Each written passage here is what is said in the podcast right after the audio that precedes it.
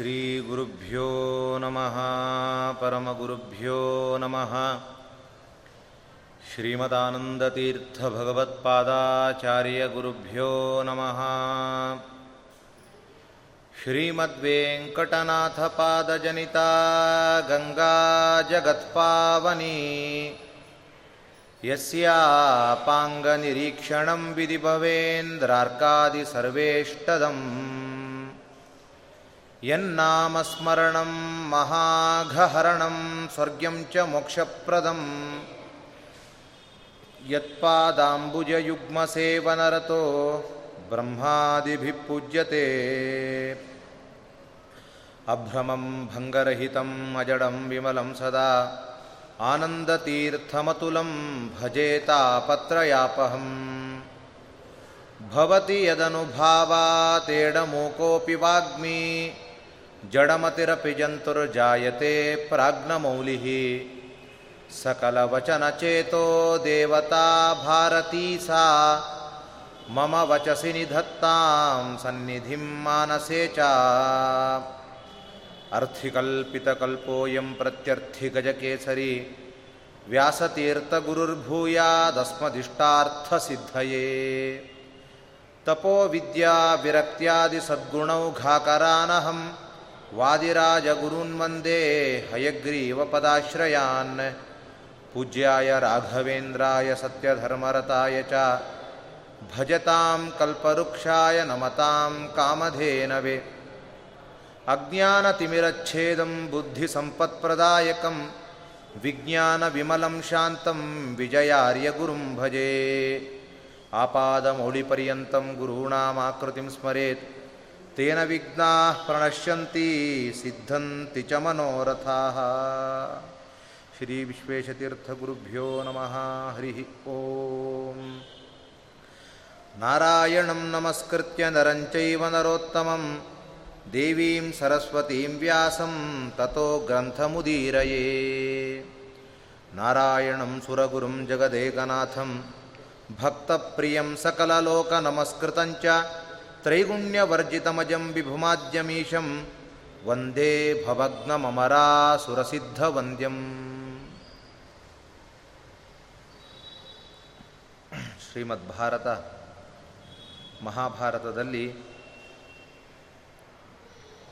ವೈಶಂಪಾಯನರು ಮಹಾಭಾರತದ ಪ್ರಶಂಸೆ, ಈ ಪುರಾಣದ ಶ್ರವಣ, ಈ ಪುರಾಣದ ವಾಚನ ಯಾವುದೋ ಒಂದು ಎಂತಹ ದಿನ ಆದರೂ ಕೂಡ ಪರಮ ಪವಿತ್ರ ಅಂತ ಹೇಳಿ ಹೇಳಿದ್ದಾರೆ.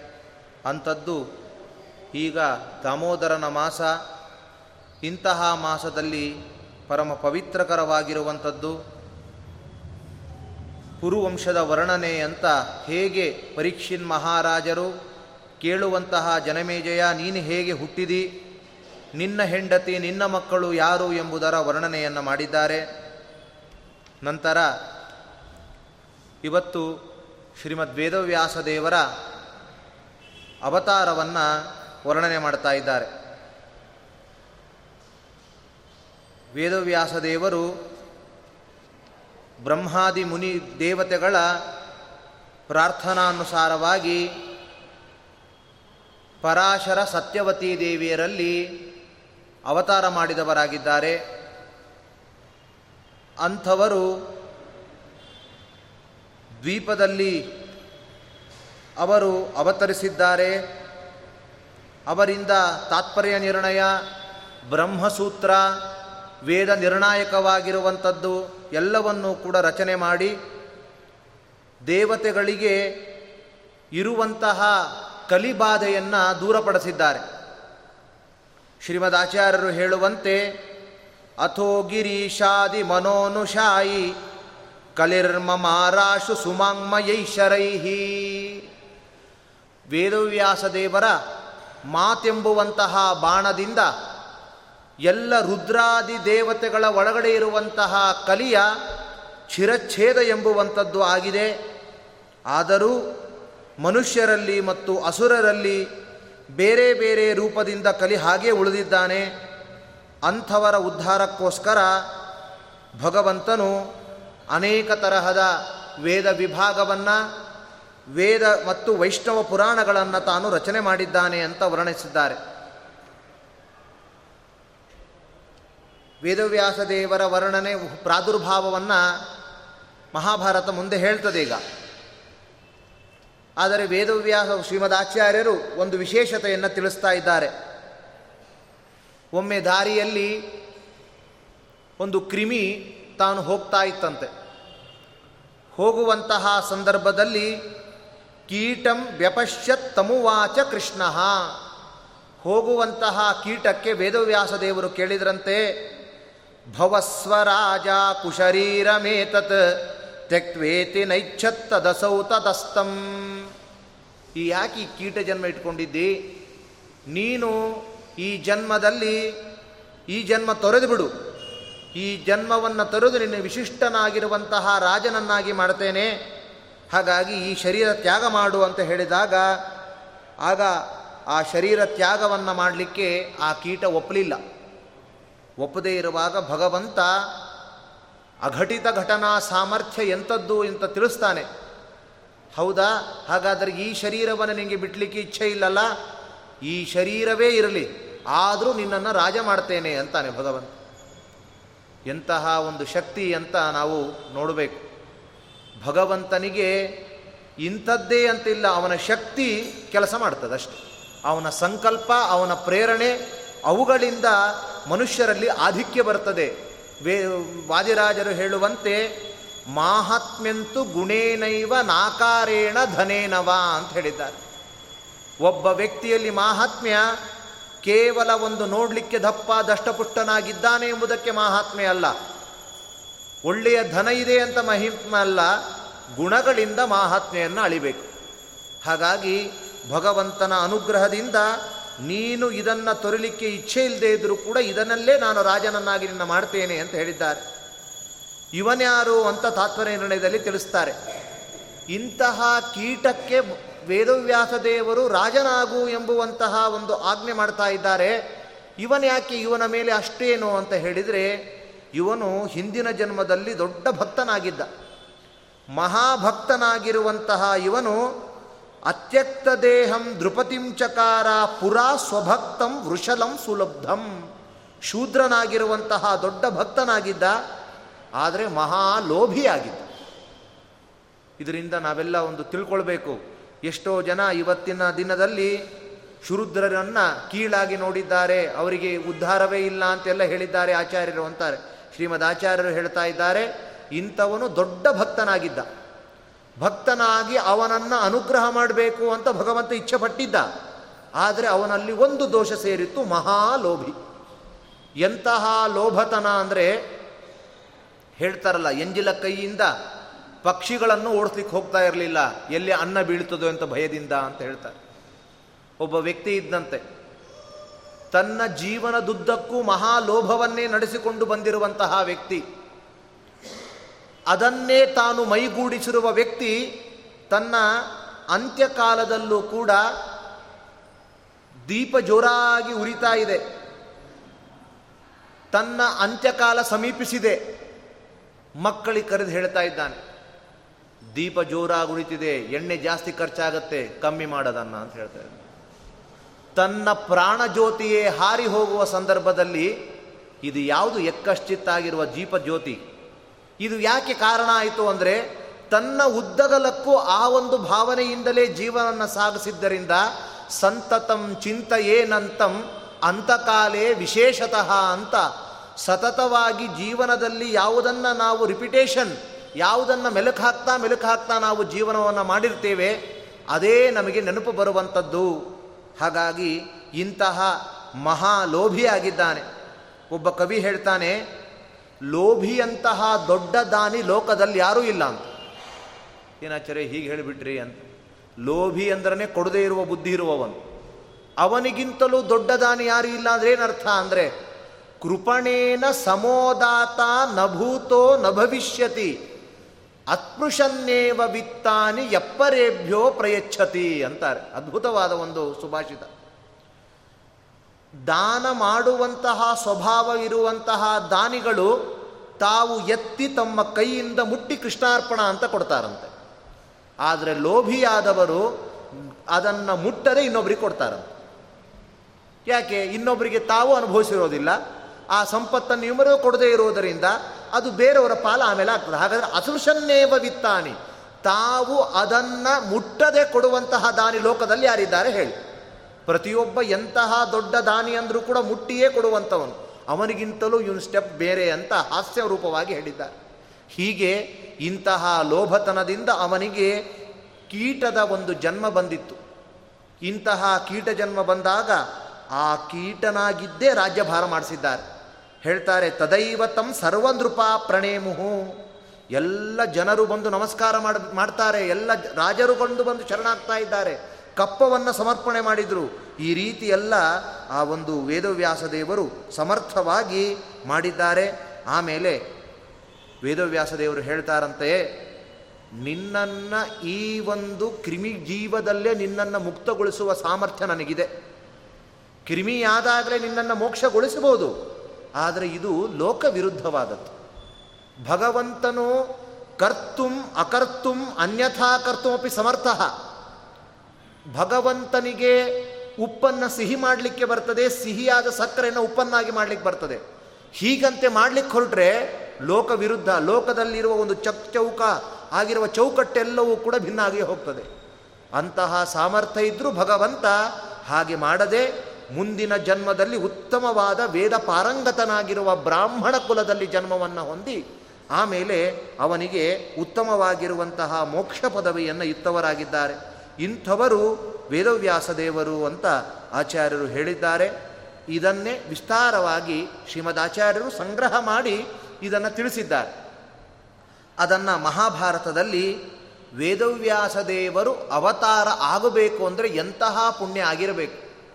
ಏನು ಪುಣ್ಯ ಮಾಡಿದಳೋ ಯಶೋಧ ಅಂತ ಭಗವಂತನಿಗೆ ಸ್ತನ್ಯಪಾನ, ಅವನಿಗೆ ಸ್ನಾನ ಮಾಡಿಸೋದು ಉಡುಗೆ ತೊಡಿಸುವುದು, ಇದನ್ನು ಮಾಡಿದ ಯಶೋಧೆಯೇ ಅಷ್ಟು ಪುಣ್ಯ ಮಾಡಿದವಳು ಅಂತ ಹೇಳಿದರೆ ಅಂಥದರಲ್ಲಿ ಸಾಕ್ಷಾತ್ ವೇದವ್ಯಾಸದೇವರು ಪ್ರಾದುರ್ಭೂತರಾಗಿದ್ದಾರೆ ಅಂದರೆ ಹೇಗೆ ಎಂಬುದು ಪ್ರಶ್ನೆ ಬಂದಾಗ ವೈಶಂಪಾಯನರು ಹೇಳ್ತಾ ಇದ್ದಾರೆ, ರಾಜೋಪಚರ ಎಂಬುವಂತಹ ಒಬ್ಬ ರಾಜ ಇದ್ದ. ಅವನ ಹೆಸರೇ ರಾಜೋಪ ಉಪರಿಚರ ರಾಜ ಉಪರಿಚರ ರಾಜೋಪಚರಿಚರ ಅಂತ. ಯಾಕೆ ಅಂದರೆ ಅದು ಮುಂದೆ ಅವರು ಹೇಳ್ತಾರೆ, ರಾಜ ಅವನು ಉಪರಿಯಲ್ಲಿ ಸಂಚಾರ ಮಾಡ್ತಾ ಇದ್ದಂತೆ ಹಾಗಾಗಿಯೇ ಅವನಿಗೆ ರಾಜೋಪರಿಚರ ಅಂತ ಹೆಸರು ಬಂದಿದೆ. ಅವನು ಚೇದಿ ದೇಶದ ರಾಜ್ಯವನ್ನು ಇಂದ್ರನ ಒಂದು ಆದೇಶಾನುಸಾರವಾಗಿ ಆಳಿದವ. ಆಗ ಜನಮೇಜೆಯರು ಕೇಳ್ತಾ ಇದ್ದಾರೆ, ಇಂತಹ ರಾಜನಾಗಿರುವಂತಹ ವ್ಯಕ್ತಿಗೆ ಹೇಗೆ ಪ್ರಾದುರ್ಭವಿಸಿದರು? ಅಂತ ಕೇಳಿದಾಗ ತಮಾಶ್ರಮೇ ಶಸ್ತ್ರಂ ನಿವಸಂತಂ ತಪೋರತಿಂ ದೇವರಾಟ್ಯಜ್ಞ ಸಹಿತ ಉಪತಸ್ತೆ ಮರುದ್ಗಣೈ. ಇವನು ಉಪರಿಚರ ವಸು, ರಾಜ, ಆದರೆ ಶಸ್ತ್ರಾಸ್ತ್ರಗಳನ್ನೆಲ್ಲ ಬದಿಗೊತ್ತಿ ಯಾವ ಥರದ ಹಿಂಸೆ ಮಾಡದೆ ತಾನು ಜಪವನ್ನೇ ಮಾಡ್ತಾ ಇದ್ದಂತೆ ತಪಸ್ಸಿನನ್ನೇ ಮಾಡ್ತಾ ಇದ್ದ. ಆಶ್ರಮದಲ್ಲಿ ತಪಸ್ಸಿನಲ್ಲಿ ನಿರತನಾಗಿದ್ದ. ಅದು ತುಂಬ ಘೋರವಾಗಿರುವಂತಹ ತಪಸ್ಸನ್ನು ಮಾಡಿದವ. ಇಂತಹ ತಪಸ್ಸಿಗೆ ಇಂದ್ರನೇ ಭೀತನಾಗಿ, ಮರುದ್ಗಣರಿಂದ ಸಹಿತನಾಗಿ ತಾನು ಬರ್ತಾ ಇದ್ದಾನೆ. ಬಂದು ಆ ವಸುವಲ್ಲಿ ಹೇಳ್ತಾ ಇದ್ದಾನೆ, ನಾನು ದೇವೇಂದ್ರ, ನೀನು ತಪಸ್ಸಿನಿಂದ ನಿವೃತ್ತನಾಗು ಅಂತ ಹೇಳಿದ.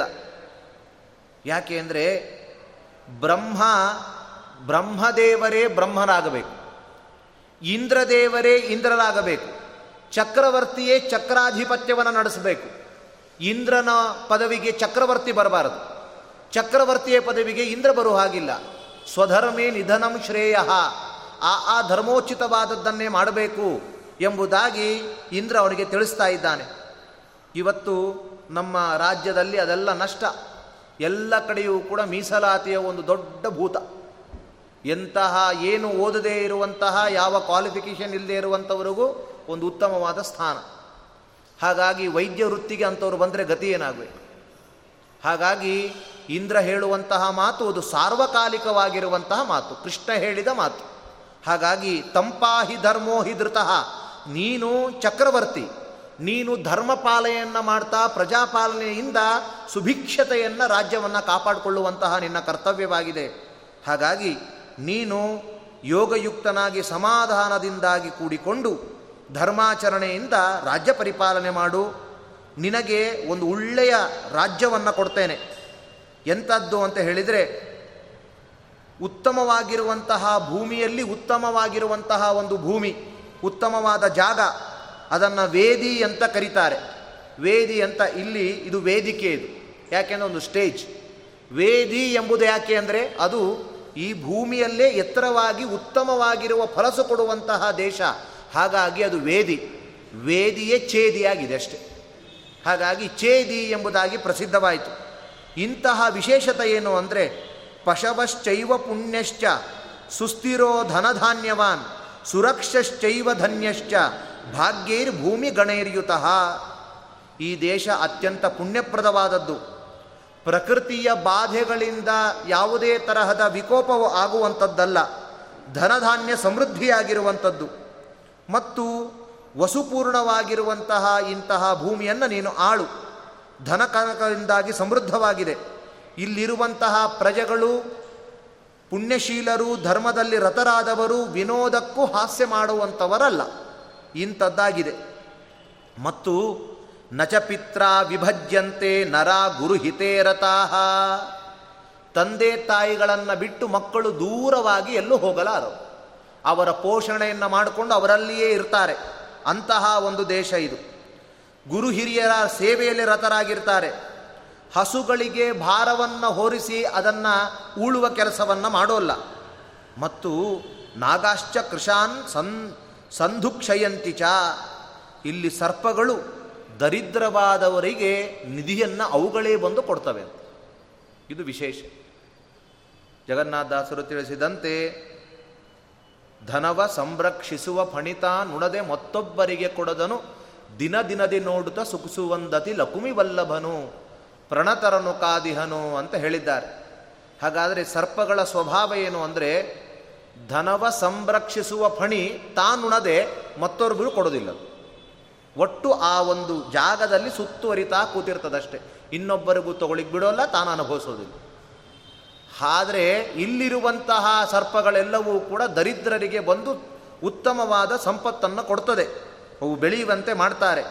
ಹಾಗಾಗಿ ಇಂತಹ ಮೂರು ಲೋಕದಲ್ಲೂ ಕೂಡ ಅವರಿಗೆ ಗೊತ್ತಿಲ್ಲದ ವಿಷಯ ಇಲ್ಲ ಇಲ್ಲಿರುವ ಜನಕ್ಕೆ. ಮೂರು ಲೋಕದ ಎಲ್ಲ ವಿಷಯವೂ ಕೂಡ ಗೊತ್ತಿರುವಂಥದ್ದಾಗಿದೆ ನತ್ವೇಶ್ವವಿದಿತಂ ಕಿಂಚಿತ್ ತ್ರಿಷು ಲೋಕೇಶು ಯದ್ಭವೇತ್ ಮೂರು ಲೋಕದಲ್ಲೂ ವಿಷಯವನ್ನು ತಿಳ್ಕೊಂಡಿದ್ದಾರೆ. ಮತ್ತು ನೀನು ಇಂತಹ ಒಂದು ಛೇದಿ ರಾಜ್ಯವನ್ನು ಪರಿಪಾಲನೆ ಮಾಡು. ನಿನಗೆ ಓಡಾಡಲಿಕ್ಕಾಗಿ ದಿವ್ಯವಾಗಿರುವಂತಹ ಒಂದು ವಿಮಾನವನ್ನು ಕೊಡ್ತೇನೆ. ಆ ವಿಮಾನವನ್ನು ಪಡಿ. ಮತ್ತು ಯಾರೂ ಕೂಡ ಆ ವಿಮಾನದಲ್ಲಿ ನೀನು ಮೇಲುಗಡೆ ಸಂಚಾರ ಮಾಡ್ತೀನಿ ಎಲ್ಲ ರಾಜರು ಕೆಳಗಿರ್ತಾರೆ, ನೀನು ಉಪರಿಚರ. ಉಪರಿ ಅಂದರೆ ಮೇಲೆ ಮೇಲೆ ಸಂಚಾರ ಮಾಡುವನಾದ್ದರಿಂದ ನೀನು ರಾಜೋಪಚರಿತರ ಎಂಬುದಾಗಿ ಪ್ರಸಿದ್ಧನಾಗ್ತೀಯ. ಮತ್ತು ನಿನಗೊಂದು ಕಮಲ ಪುಷ್ಪದಿಂದ ಕೂಡಿದ ವೈಜಯಂತಿ ಮಾಲೆಯನ್ನು ಕೊಡ್ತೇನೆ. ಆ ಮಾಲೆಯನ್ನು ಹಾಕಿಕೊಂಡ್ರೆ ಯುದ್ಧದಲ್ಲಿ ಬರಬಹುದಾದ ಗಾಯಗಳು, ಛೇದಗಳು, ಅವುಗಳು ನಿನಗಾಗೋಲ್ಲ.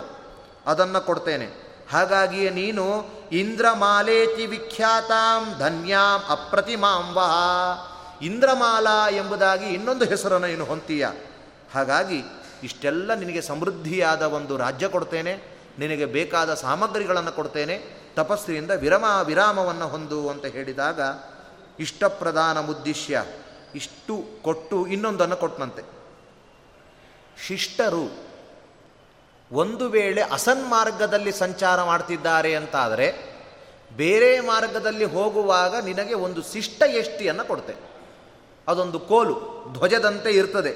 ಅವುಗಳ ಪೂಜೆ ಮಾಡಿದರೆ ಯಾರಿಗಾದರೂ ಅನ್ಯಥಾ ಮಾರ್ಗದಲ್ಲಿ ಹೋಗುವ ಮನಸ್ಸಿತ್ತು ಅಂತಾದರೆ ಅವರಿಗೆ ಸರಿಯಾದ ಮಾರ್ಗಕ್ಕೆ ಹೋಗಬೇಕು ಅನಿಸುತ್ತೆ.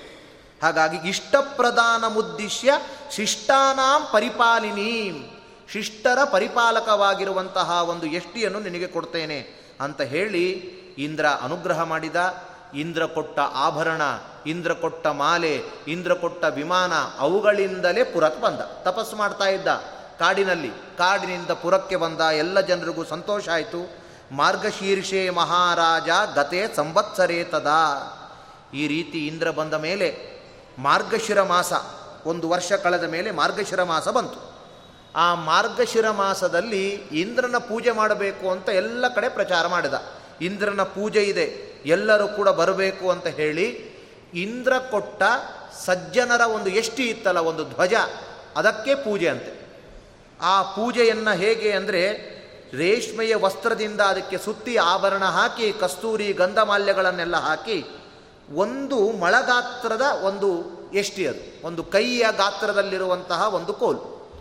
ಅದಕ್ಕೆ ಹನ್ನೆರಡು ಮಳಗಾತ್ರದ ದೊಡ್ಡದಾದ ಸ್ಟೇಜಿನ ಮೇಲೆ ಅದನ್ನು ಇಡ್ತಾರಂತೆ. ಉದ್ಧತ್ಯ ಪೀಠಕೆ ಚಾಪಿ ದ್ವಾದಶ ರತ್ತಿಕೋಚ್ರಿತೆ ದ್ವಾದಶ ಮಳಗಾತ್ರದ ಒಂದು ದೊಡ್ಡ ಪೀಠದಲ್ಲಿ ಅದನ್ನು ಇಟ್ಟು ಅದಕ್ಕೆ ವಾಸಸ್ಸುಗಳು ಎಲ್ಲ ತರಹದ ಬೆಲೆಬಾಳುವ ವಸ್ತ್ರಗಳನ್ನೆಲ್ಲ ಹೊದಿಸಿ ಪೂಜೆಯನ್ನು ಮಾಡ್ತಾರೆ. ಪುಣ್ಯಾಹವಾಚನ ಅವುಗಳನ್ನೆಲ್ಲ ಮಾಡಿ ಭೇರಿ ಮೃದಂಗ ನಾನಾ ಥರದ ಧ್ವಜಗ ಒಳ್ಳ ವಾದ್ಯಗಳನ್ನು ಹೇಳಿ ವಾದ್ಯಗಳನ್ನು ಬಾರಿಸಿ ಅದರಲ್ಲಿ ಇಂದ್ರನನ್ನು ಆವಾಹನೆ ಮಾಡ್ತಾರೆ. ಇಂದ್ರನು ಮಾತ್ರ ಅಲ್ಲ ಇಂದ್ರನ ಜೊತೆಗೆ ಮಣಿಭದ್ರಾದಯೋ ಯಕ್ಷಾಹ. ಮಣಿಭದ್ರನೇ ಮೊದಲಾಗಿರುವಂತಹ ಯಕ್ಷರನ್ನು ಆವಾಹನೆ ಮಾಡ್ತಾರೆ. ಓಕುಳಿ ಆಟ ಆಡ್ತಾರೆ. ಹಾಸ್ಯಕ್ಕಾಗಿ ಕೆಲವು ಎಲ್ಲ ಮಾತುಗಳನ್ನು ಆಡ್ತಾರೆ. ಈ ರೀತಿ ವಿಜೃಂಭಣೆಯಿಂದಾಗಿ ಸಾಗಿಸ್ತಾ ಇದ್ದಾರೆ. ಹೀಗೆ ಉಪರಿಚರ ವಸು ಉತ್ತಮವಾಗಿರುವಂತಹ ಒಂದು ರಾಜ್ಯವನ್ನು ತಾನು ಆಳ್ತಾ ಇಂದ್ರನ ಪೂಜೆ ಪ್ರತ್ಯುಪಕಾರವಾಗಿ ಇಂದ್ರನಿಗೆ ಪೂಜೆ ಮಾಡಿದ. ಆದರೆ ಇಂದ್ರದೇವರು ಈ ಪೂಜೆಯನ್ನು ಮಾಡ್ತಾ ಇರುವುದನ್ನು ನೋಡಿ ಕೇವಲ ಅವನು ಮಾತ್ರ ಮಾಡಲಿಲ್ಲ, ಎಲ್ಲ ಗ್ರಾಮಗಳಲ್ಲೂ ಆಗಬೇಕು ಅಂತ ಪ್ರತಿ ಗ್ರಾಮದಲ್ಲೂ ಮಾಡಿಸಿದ. ಇಂದ್ರ ಸಂತೋಷಗೊಂಡು ಶಚೀದೇವಿ ಸಹಿತನಾಗಿ ತಾನು ಆ ಪೂಜೆಯನ್ನು ನೋಡಲಿಕ್ಕೆ ಬಂದಂತೆ. ವಸುನಾ ರಾಜಮುಖ್ಯೇನ ಪ್ರೀತಿಮಾನ ಭವತ್ ವಿಭು ಆಸ್ತಾಯ ಸಹಶತ್ಯಾಚ ವೃತೋ ಹ್ಯಪ್ಸರಸಾಂ ಗಣೈಹಿ. ಅಪ್ಸರಸರ ಗರಗಳಿಗಿಂದ ಸಹಿತನಾಗಿ ಆ ಪೂಜೆಯನ್ನು ನೋಡ್ತಾ ಇನ್ನೂ ಅತಿ ಹೆಚ್ಚು ಪ್ರೀತಿಪಾತ್ರನಾದ ವಸು ರಾಜ ಇಂದ್ರನು ಹೇಳ್ತಾ ಇದ್ದಾನೆ, ಯಾರು ಈ ರೀತಿ ಏ ಪೂಜಯಿಷ್ಯಂತಿ ನರ ರಾಜಾನಶ್ಚ ವಿಮುಖ ಮಖಂ ಮಮ. ನನ್ನ ಈ ಸಂಬಂಧಿಯಾದ ಪೂಜೆಯನ್ನು ಯಾರ್ಯಾರು ಮಾಡ್ತಾ ಇದ್ದಾರೋ ರಾಜರುಗಳು, ಅವರಿಗೆಲ್ಲ ಜಯ ಉಂಟಾಗ್ತದೆ. ರೋಗ ವಿಹಿ ರಹಿತರಾಗ್ತಾ ಇದ್ದಾರೆ. ರಾಕ್ಷಸಾಶ್ಚ ಪಿಶಾಶ್ಚಾಚ ನಲುಪ್ಪನ್, ನಲುಂಪಂತೆ ಕಥಂಚನ. ಅವರಿಗೆ ರಾಕ್ಷ, ರಾಕ್ಷಸರು ಭೂತಪ್ರೇತಗಳ ಭಯ ಇಲ್ಲದೆ ಇರುವಂತೆ ನಾನು ಅನುಗ್ರಹ ಮಾಡ್ತೇನೆ ಅಂತ ಹೇಳ್ತಾ ಇದ್ದಾನೆ. ಇಂದ್ರ ತನ್ನ ಪೂಜೆಯನ್ನು ಮಾಡಿದವರಿಗೆ ಇಂತಹ ಅನುಗ್ರಹ ಮಾಡ್ತಾನೆ. ನೀವೆಲ್ಲ ಕೇಳಿರ್ಬೋದು. ಯಾವುದೇ ಒಂದು ಆಶೀರ್ವಾದ ಆಗುವಾಗ ಇಂದ್ರಶ್ರೇಷ್ಠ ಆ ನಿದ್ರವೀಣಾನಿ ದೇಹಿ ಚಿತ್ತಿಂ ದಕ್ಷಸ್ಯ ಶುಭಗತ್ವಮಸ್ಮೇ ಇಂದ್ರ ಶ್ರೇಷ್ಠಾನಿ ದ್ರವಿಣಾನಿ. ಉತ್ತಮವಾಗಿರುವಂತಹ ಸಂಪತ್ತನ್ನು ಆರಾಧನೆ ಮಾಡುವ ವ್ಯಕ್ತಿಗೆ ಕೊಡುವಂಥ ಆಶೀರ್ವಾದ ಮಾಡುವಂತಹ ಮಂತ್ರ. ಹಾಗಾಗಿ ಇಂದ್ರ ಪೂಜೆ ಮಾಡಿದರೆ ಅನುಗ್ರಹವನ್ನು ಮಾಡ್ತಾನೆ. ಪೂಜೆಯನ್ನು ಮಾಡಲಿಲ್ಲ ಅಂದರೆ ಕೃಷ್ಣ ಆದರೂ ನೋಡೋಲ್ಲ ಅಂತ. ಅವರ ಮೇಲೆ ತಾನು ಕೋಪಗೊಳ್ತಾನೆ ಕೃಷ್ಣ ಮಾಡಿರುವಂಥದ್ದು ನಮ್ಮನ್ನು ರಕ್ಷಣೆ ಮಾಡುವುದು ಗೋವರ್ಧನ ಪರ್ವತ. ಹಾಗಾಗಿ ಅದಕ್ಕೆ ಪೂಜೆ ಮಾಡಿ ಅಂತ ಹೇಳಿದವ. ನನ್ನ ಪೂಜೆಯನ್ನು ಬಿಡಿಸಿದ ಅಂತ ಹೇಳಿ ಇಡೀ ವರ್ಷವನ್ನೇ ಸುರಿಸಿದ. ಏಳು ದಿನಗಳ ದೊಡ್ಡದಾದ, ಬಹಳ ದೊಡ್ಡ ದೊಡ್ಡ ಗಾತ್ರದ ಮಳೆ ಸುರಿಸಿದ. ಎಲ್ಲ ಅಂದ್ಕೊಂಡ್ರಂತೆ. ಕೃಷ್ಣನ ಮಾತು ಕೇಳಿ ಹಾಳಾದವು ಅಂತ ಅಂದ್ಕೊಂಡ್ರು ಯಾಕೆಂದ್ರೆ ನಾವು ಪ್ರತಿ ವರ್ಷದಂತೆ ಗೋವರ್ಧನ ಪೂಜೆ ಮಾಡಿದರೆ ನಮಗೆ ಈ ಥರ ಮಳೆ ಆಗ್ತಿರಲಿಲ್ಲ, ಆರಾಮಾಗಿರ್ಬೋದಿತ್ತು ಅಂತ. ಕೃಷ್ಣ ಅಂತಾನೆ, ನನ್ನ ಮಾತು ಕೇಳಿ ಉದ್ಧಾರ ಆದವರುಂಟೇ ಹೊರತು ಹಾಳಾದವರಿಲ್ಲ. ಹಾಗಾಗಿ ನಿಮ್ಮನ್ನು ನಾನು ರಕ್ಷಣೆ ಮಾಡ್ತೇನೆ ಅಂತ ಭಗವಂತ ಆ ಗೋವರ್ಧನ ಪರ್ವತವನ್ನು ಎತ್ತಿದ್ದಾನೆ. ಎತ್ತಿದಾಗ ರಾಜರು ವರ್ಣನೆ ಮಾಡ್ತಾರೆ. ಒಬ್ಬೊಬ್ಬರು ಒಂದೊಂದು ರೀತಿಯಲ್ಲಿ ಭಗವಂತನನ್ನು ನೋಡಿದರಂತೆ. ಆನಂದೇನ ಯಶೋದಯ ಸಮದನಂ ಗೋಪಾಂಗನ ವಿಶ್ಚಿರಂ ಹೀಗೆ ಭಗವಂತನು ಹಿಡಿದುಕೊಂಡಿರುವ ಬೆಟ್ಟವನ್ನು ಯಶೋಧಾದೇವಿ ನೋಡಿದ್ಲಂತೆ. ಯಶೋಧಾದೇವಿ ನೋಡಿದಾಗ ಹೇಗೆ ನೋಡಿದ್ಲು ಅಂದರೆ ಆನಂದವಾಗಿ ನೋಡಿದ್ಲಂತೆ. ಹೇಗೆ? ಪಕ್ಕದಲ್ಲಿರುವಂತಹ ಮಹಿಳೆಯನ್ನು ಕೇಳೋದು ಹೇಳದಂತೆ. ಬೆಟ್ಟ ಹಿಡ್ಕೊಂಡಿದ್ದಾನೆ ಯಾರು ಗೊತ್ತಾ ಅಂತ ಕೇಳೋದು? ಇಲ್ಲ, ನನ್ನ ಮಗ ಅಂತ ಹೇಳ್ಕೊಳ್ಳೋದು. ಇನ್ನೊಬ್ಬರಿಗೆ ಹೋಗೋದು. ಅವ್ರು ಯಾರು ಗೊತ್ತಾ? ಗೊತ್ತಿಲ್ಲ, ನನ್ನ ಮಗ. ಹೀಗೆ ಇಡೀ ಮಹಿಳಾ ಮಂಡಳಿ ಹತ್ರ ಎಲ್ಲ ಹೋಗಿ ಅವನು ನನ್ನ ಮಗ ಅಂತ ಹೇಳಿಕೊಂಡು ಸಂತೋಷ ಪಡ್ತಾ ಇದ್ದಾಳೆ ಯಶೋಧತೆ ಗೋಪಿಕಾ ಸ್ತ್ರೀಯರಿದ್ದರು ಆಗ ತಾನೇ ಕಾತ್ಯಾಯಿನಿ ಪೂಜೆ ಮಾಡಿ ಭಗ, ಸಿಕ್ಕರೆ ಇಂತಹ ಬೆಟ್ಟ ಹೊರವನ್ನು ಸಿಗಬೇಕು. ಅಡಿಕೆ ಬೆಟ್ಟವನ್ನು ಎತ್ತಲಿಕ್ಕಾಗದೆ ಅಂತ ಏನು ಮಾಡಬೇಕು? ಇಂತಹ ಬೆಟ್ಟ ಹೊರವನ್ನು ಸಿಗಬೇಕು ಅಂತ ಅವನ ಮೇಲೆ ಸಮದನಂ, ಅನುರಾಗದ ಪ್ರೀತಿಭಾವದಿಂದ ನೋಟ್, ನೋಟವನ್ನು ಬೀರಿದವರಂತೆ ಇನ್ನು ಕೆಲವರು ಅವನ ವಯಸ್ಸಿನಲ್ಲಿರುವಂತಹ ಗೋಪಾಲಕರಿದ್ದರು ಅವರು ಸ್ವಲ್ಪ ಅಸೂಯೆಯಿಂದ ನೋಡಿದರಂತೆ. ಏನು ಎಲ್ಲ ಕ್ರೆಡಿಟ್ ಕೃಷ್ಣನೇ ತಗೊಳ್ತಾ ಇದ್ದಾನೆ, ನನಗೂ ಸ್ವಲ್ಪ ಕೊಟ್ಟಿದ್ರೆ, ನಾವು ಓಣಿಯಲ್ಲಿ ಸ್ವಲ್ಪ ತಲೆ ಎತ್ಕೊಂಡು ತಿರುಗಬಹುದಿತ್ತು ಅಂತ ಅಂದ್ಕೊಳ್ತಾ ಇದ್ರಂತೆ. ಕೊಟ್ಟರೆ ಹಿಡ್ಕೊಳ್ಳಿ, ಕೊಡಲಿಕ್ಕೇನೋ ಸಿದ್ಧ ಇದೆ, ಹಿಡ್ಕೊಳ್ಬೇಕಿತ್ತಷ್ಟೆ. ಹಾಗಾಗಿ ಆ ರೀತಿಯಲ್ಲಿ ಕೆಲವರು ನೋಡಿದರು. ಇನ್ನು ಸಾಶಂಕಂ ವೃದ್ಧರಿದ್ದರು ವೃದ್ಧರೆಲ್ಲ ಯಾವಾಗ ಏನು ಬಿಟ್ಟು ಬಿಡ್ತಾನೋ ಏನೋ ಅಂತ ಭಯದಿಂದ ವಾಕ್ಸ್ಟಿಕ್ ಅಂತ ಆ ಒಂದು ಇಟ್ಟಿದ್ರು. ಸಾಶಂಕಂ ಆಶಂಕ ಅವ್ರಿಗೇನು ಕೃಷ್ಣ ಪರಮಾತ್ಮ ಇಷ್ಟು ಹಿಡ್ಕೊಂಡಿದ್ದಾನೆ, ಪಾಪ ಚಿಕ್ಕ ಹುಡುಗ ಹೇಳಿಬಿಟ್ರೆ ತೊಂದರೆ ಇಲ್ಲ, ಇದ್ದಕ್ಕಿದ್ದಾಗೆ ಬಿಟ್ಟರೆ ಏನು ಗತಿ ಅಂತ ಹಾಗಿದ್ರು ಅಂತ ಹೇಳಿದ್ದಾರೆ. ಆಗ ಭಗವಂತ ಕೇಳಿದ್ದಂತೆ, ಮಳೆ ನಿಂತಿದೆಯಾ ನೋಡು ಅಂತ ಒಬ್ಬ ಗೋಪನಿಗೆ ಹೇಳಿದಂತೆ. ಮಳೆ ನಿಂತಿದೆಯಾ ಏನು ಅಂದರೆ ಧಾರಾನೈವ ಪಯೋಮುಚಾಂ ಯದುಪತೆ. ಸ್ವಾಮಿ, ಮಳೆ ಏನೋ ನಿಂತಿದೆ, ಆದರೆ ಧಾರ ಮಾತ್ರ ಬೀಳ್ತಾ ಇದೆ ಅಂತ ಏನಿದು ಮಳೆ ನಿಂತಿದೆ, ಧಾರ ಬೀಳ್ತಾ ಇದೆ ಅಂದ್ರೆ ಏನು ಅಂದರೆ, ಆ ಮಳೆ ಧಾರೆ ಅಲ್ಲ, ನೀನು ಇಷ್ಟು ದಿನ ನಿನ್ನ ಮಾತನ್ನು ನಡೆಸಲಿಕ್ಕೋಸ್ಕರ ಈ ರೀತಿ ಹಿಡ್ಕೊಂಡು ನಿಂತಿದೆಯಲ್ಲ, ಎಲ್ಲ ಭಕ್ತರ ಪ್ರೇಮಾಶ್ರು ಧಾರ ಬೀಳ್ತಾ ಇದೆ ಅಷ್ಟೆ. ಮಳೆಯಲ್ಲಿ ಬರುವಂತಹ ಧಾರೆ ನಿಂತಿದೆ, ಎಲ್ಲ ಭಕ್ತರ ನೇತ್ರದಲ್ಲಿ ಪ್ರೇಮಾಶ್ರು ನಿನ್ನ ಮೇಲೆ ಭಕ್ತಿಯ ಒಂದು ಆಶ್ರು ಬೀಳಿಸ್ತಾ ಇದ್ದಾರೆ. ಹಾಗಾದರೆ ಮಿಂಚು ಏನಾದರೂ ಬರ್ತಾ ಇದೆಯಾ ನೋಡಿ, ಮಳೆ ಬರುವಂತಹ ಮಿಂಚು ಅಂತ ಕೇಳಿದರೆ, ಆಗ ಒಬ್ಬ ನೋಡಿ ಹೇಳಿದಂತೆ ಸ್ವಾಮಿ, ಮಿಂಚು ಬರ್ತಾ ಇದೆ ಹೌದಾದರೂ, ಅದು ಮಳೆ ಬರುವಂತಹ ಮಿಂಚಲ್ಲ. ಅದು ಎಂತಹ ಅಂದರೆ, ಅಮರ ನರ್ತಕಿ ಕರಚರೈ. ಅಮರ ನರ್ತಕಿ ಲೋಕದಲ್ಲಿ, ಸ್ವರ್ಗದಲ್ಲಿ ಎಲ್ಲ ದೇವತೆಗಳು ನೀನು ಈ ಭಂಗಿಯಲ್ಲಿ ನಿಂತಿದ್ದನ್ನು ನೋಡಿ ಸಂತೋಷದಿಂದ ನಾಟ್ಯ ಮಾಡ್ತಾ ಇದ್ದಾರೆ. ನಾಟ್ಯ ಮಾಡುವಾಗ ಹಾಕಿಕೊಂಡ ವಜ್ರದ ಬಳೆಗಳಿಂದ ಮಿಂಚು ಹೊರ ಬರ್ತಾ ಇದೆ. ಇದು ಮಳೆಯಿಂದ ಬರುವಂತಹ ಮಿಂಚಲ್ಲ ಸ್ವಾಮಿ ಅಂದರು. ಇನ್ನೊಬ್ರು ಇನ್ನೊಮ್ಮೆ ಕೇಳಿದಂತೆ, ಗುಡುಗು ಏನಾದರೂ ಬರ್ತಾ ಇದೆಯಾ ನೋಡಿ ಅಂತ ಕೇಳಿದರೆ ಸಿದ್ಧೇಶ್ವರ ಅಣಾಮ್ ಧ್ವನಿ ಸ್ವಾಮಿ, ಗುಡುಗು ಇದೆ, ಶಬ್ದ ಇದೆ, ಆದರೆ ಮಳೆ ಬರುವಂಥದ್ದಲ್ಲ ನಿನ್ನನ್ನು ಸಿದ್ಧೇಶ್ವರರೆಲ್ಲರೂ ಕೂಡ ಸ್ತೋತ್ರ ಮಾಡ್ತಾ ಇದ್ದಾರೆ, ಆ ಧ್ವನಿ ಕೇಳ್ತಾ ಇದೆ. ಅಲ್ಲ, ಮೋಡ ಎಲ್ಲ ಕಪ್ಪಿಟ್ಟಿದೆಯಲ್ಲ ಏನಾದರೂ ಮತ್ತೆ ಮಳೆ ಬಂದರೆ ಏನು ಅಂತ ಕೇಳಿದರೆ ಒಬ್ಬರು ಹೇಳಿದ್ರಂತೆ, ಸ್ವಾಮಿ, ಅದು ಮೋಡದ ಕಪ್ಪಲ್ಲ, ಶಚಿ ಭರ್ತುರ್ಮುಖೇ ನೀಲಿಮಾ. ಅದು ಇಂದ್ರನ ಮುಖ ಕಪ್ಪಿಡಿರುವುದು ಕಾಣ್ತಾ ಇದೆ ಹೊರತು ಅದು ಈ ಥರದ ಮಳೆ ಬರುವಂತಹ ಒಂದು ಕಪ್ಪಲ್ಲ ಅಂತ ಹೇಳ್ತಾ ಇದ್ದಾನೆ. ಭಗವಂತ ಈ ರೀತಿ ಭಕ್ತರ ರಕ್ಷಣೆಗಾಗಿ ತಾನು ಕಾಯ್ತಾನೆ, ದ್ವಾರಪಾಲಕನಾಗ್ತಾನೆ, ಛತ್ರಿ ಹಿಡಿತಾನೆ, ಎಲ್ಲವನ್ನೂ ಮಾಡ್ತಾನೆ. ಮನವನಿತ್ತರೆ ತನ್ನ ನೀವನು ದಿನ ದಿನದಿ ದಂಡಿಸುವರಿಗೆ ಅಂತ ಹೇಳ್ತಾರೆ ಭಗವಂತನಿಗೆ ಮನ ಕೊಟ್ಟರೆ ಅಂಥವರನ್ನು ಭಗವಂತ ಅನುಗ್ರಹ ಮಾಡ್ತಾನೆ.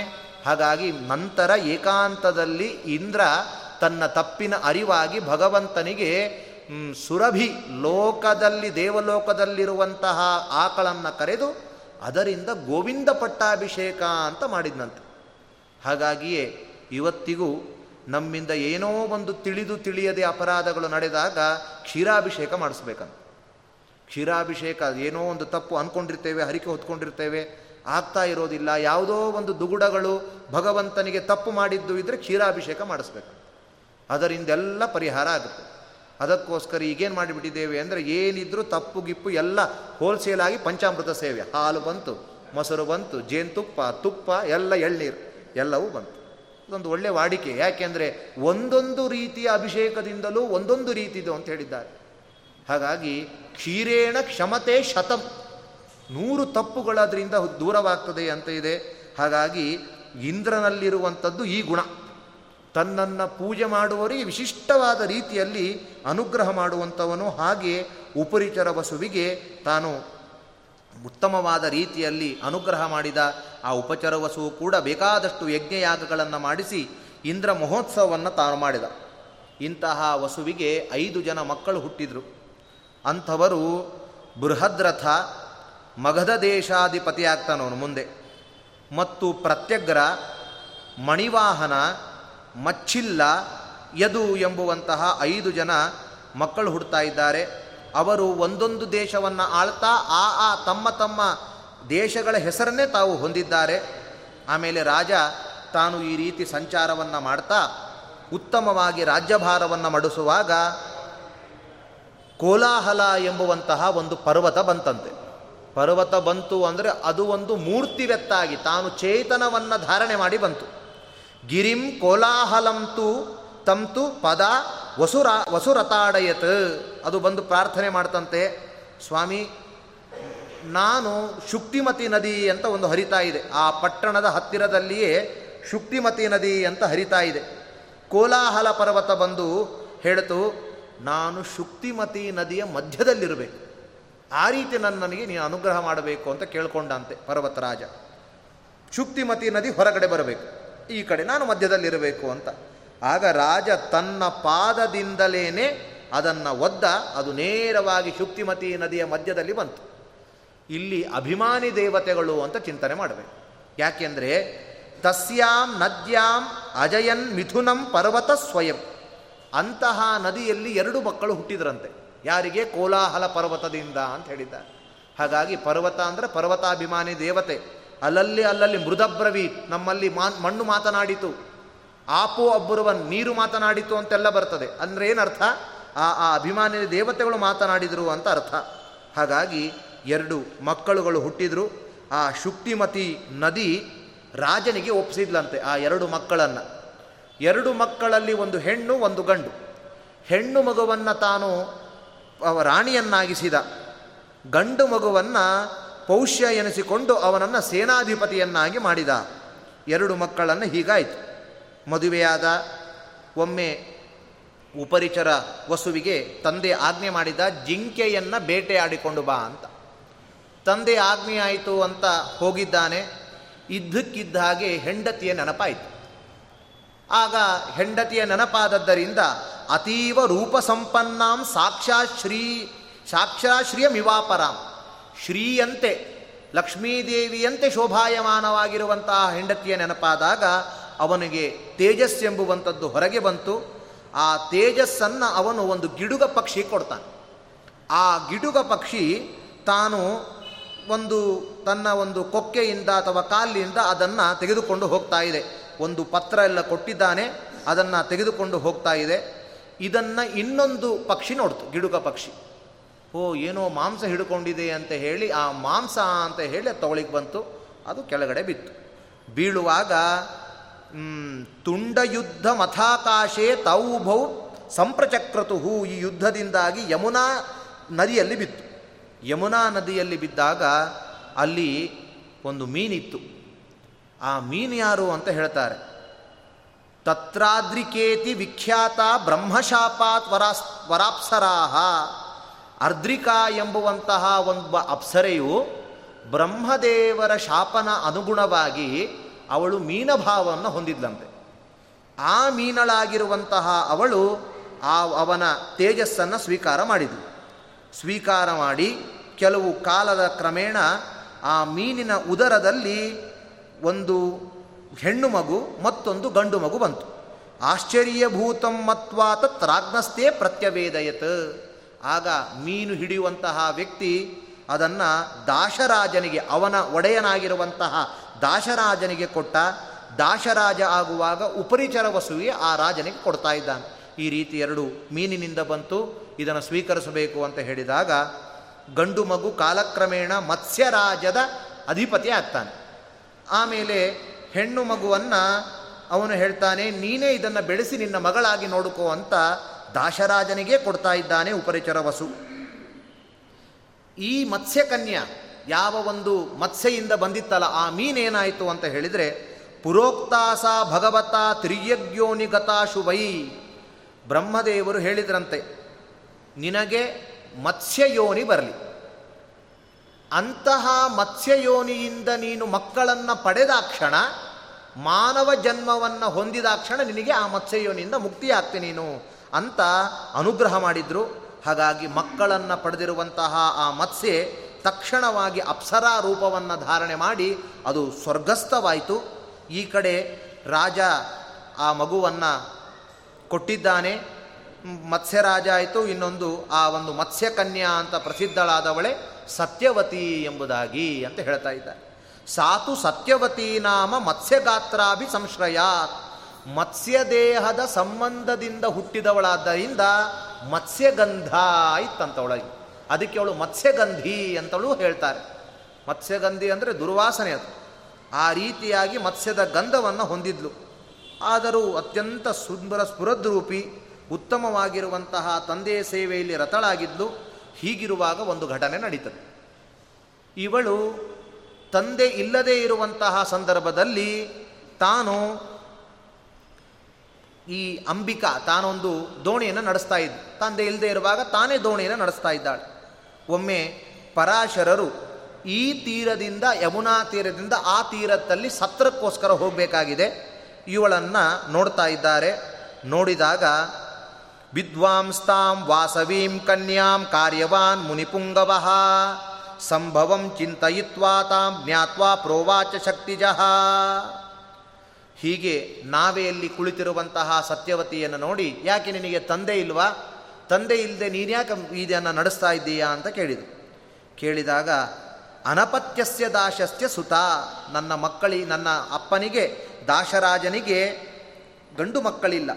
ನಾನು ಒಬ್ಬಳೇ ಮಗಳು. ಅದಕ್ಕೋಸ್ಕರ ಅವನು ಇಲ್ಲದೆ ಇರುವಾಗ ನಾನು ನಡೆಸ್ತೇನೆ. ನನಗೆ ಒಂದು ಸಾವಿರ ಜನರನ್ನು ಕೊಂಡೊಯ್ಯುವ ಶಕ್ತಿ ಇದೆ ಈ ದೋಣಿಯಿಂದ ಅಂತ ಹೇಳಿತು ಆಗ ಪರಾಶರರು ಹಾಸ್ಯಕ್ಕಾಗಿ ಒಂದು ಮಾತು ಹೇಳ್ತಾರೆ. ಶೋಭನಂ ವಾಸವಿ ಶುಭೇ. ಕಿಂ ಚಿರಾಯುಷಿ ವ್ಯಾ ವಾಹ್ ವ್ಯಾಖ್ಯತಾಂ.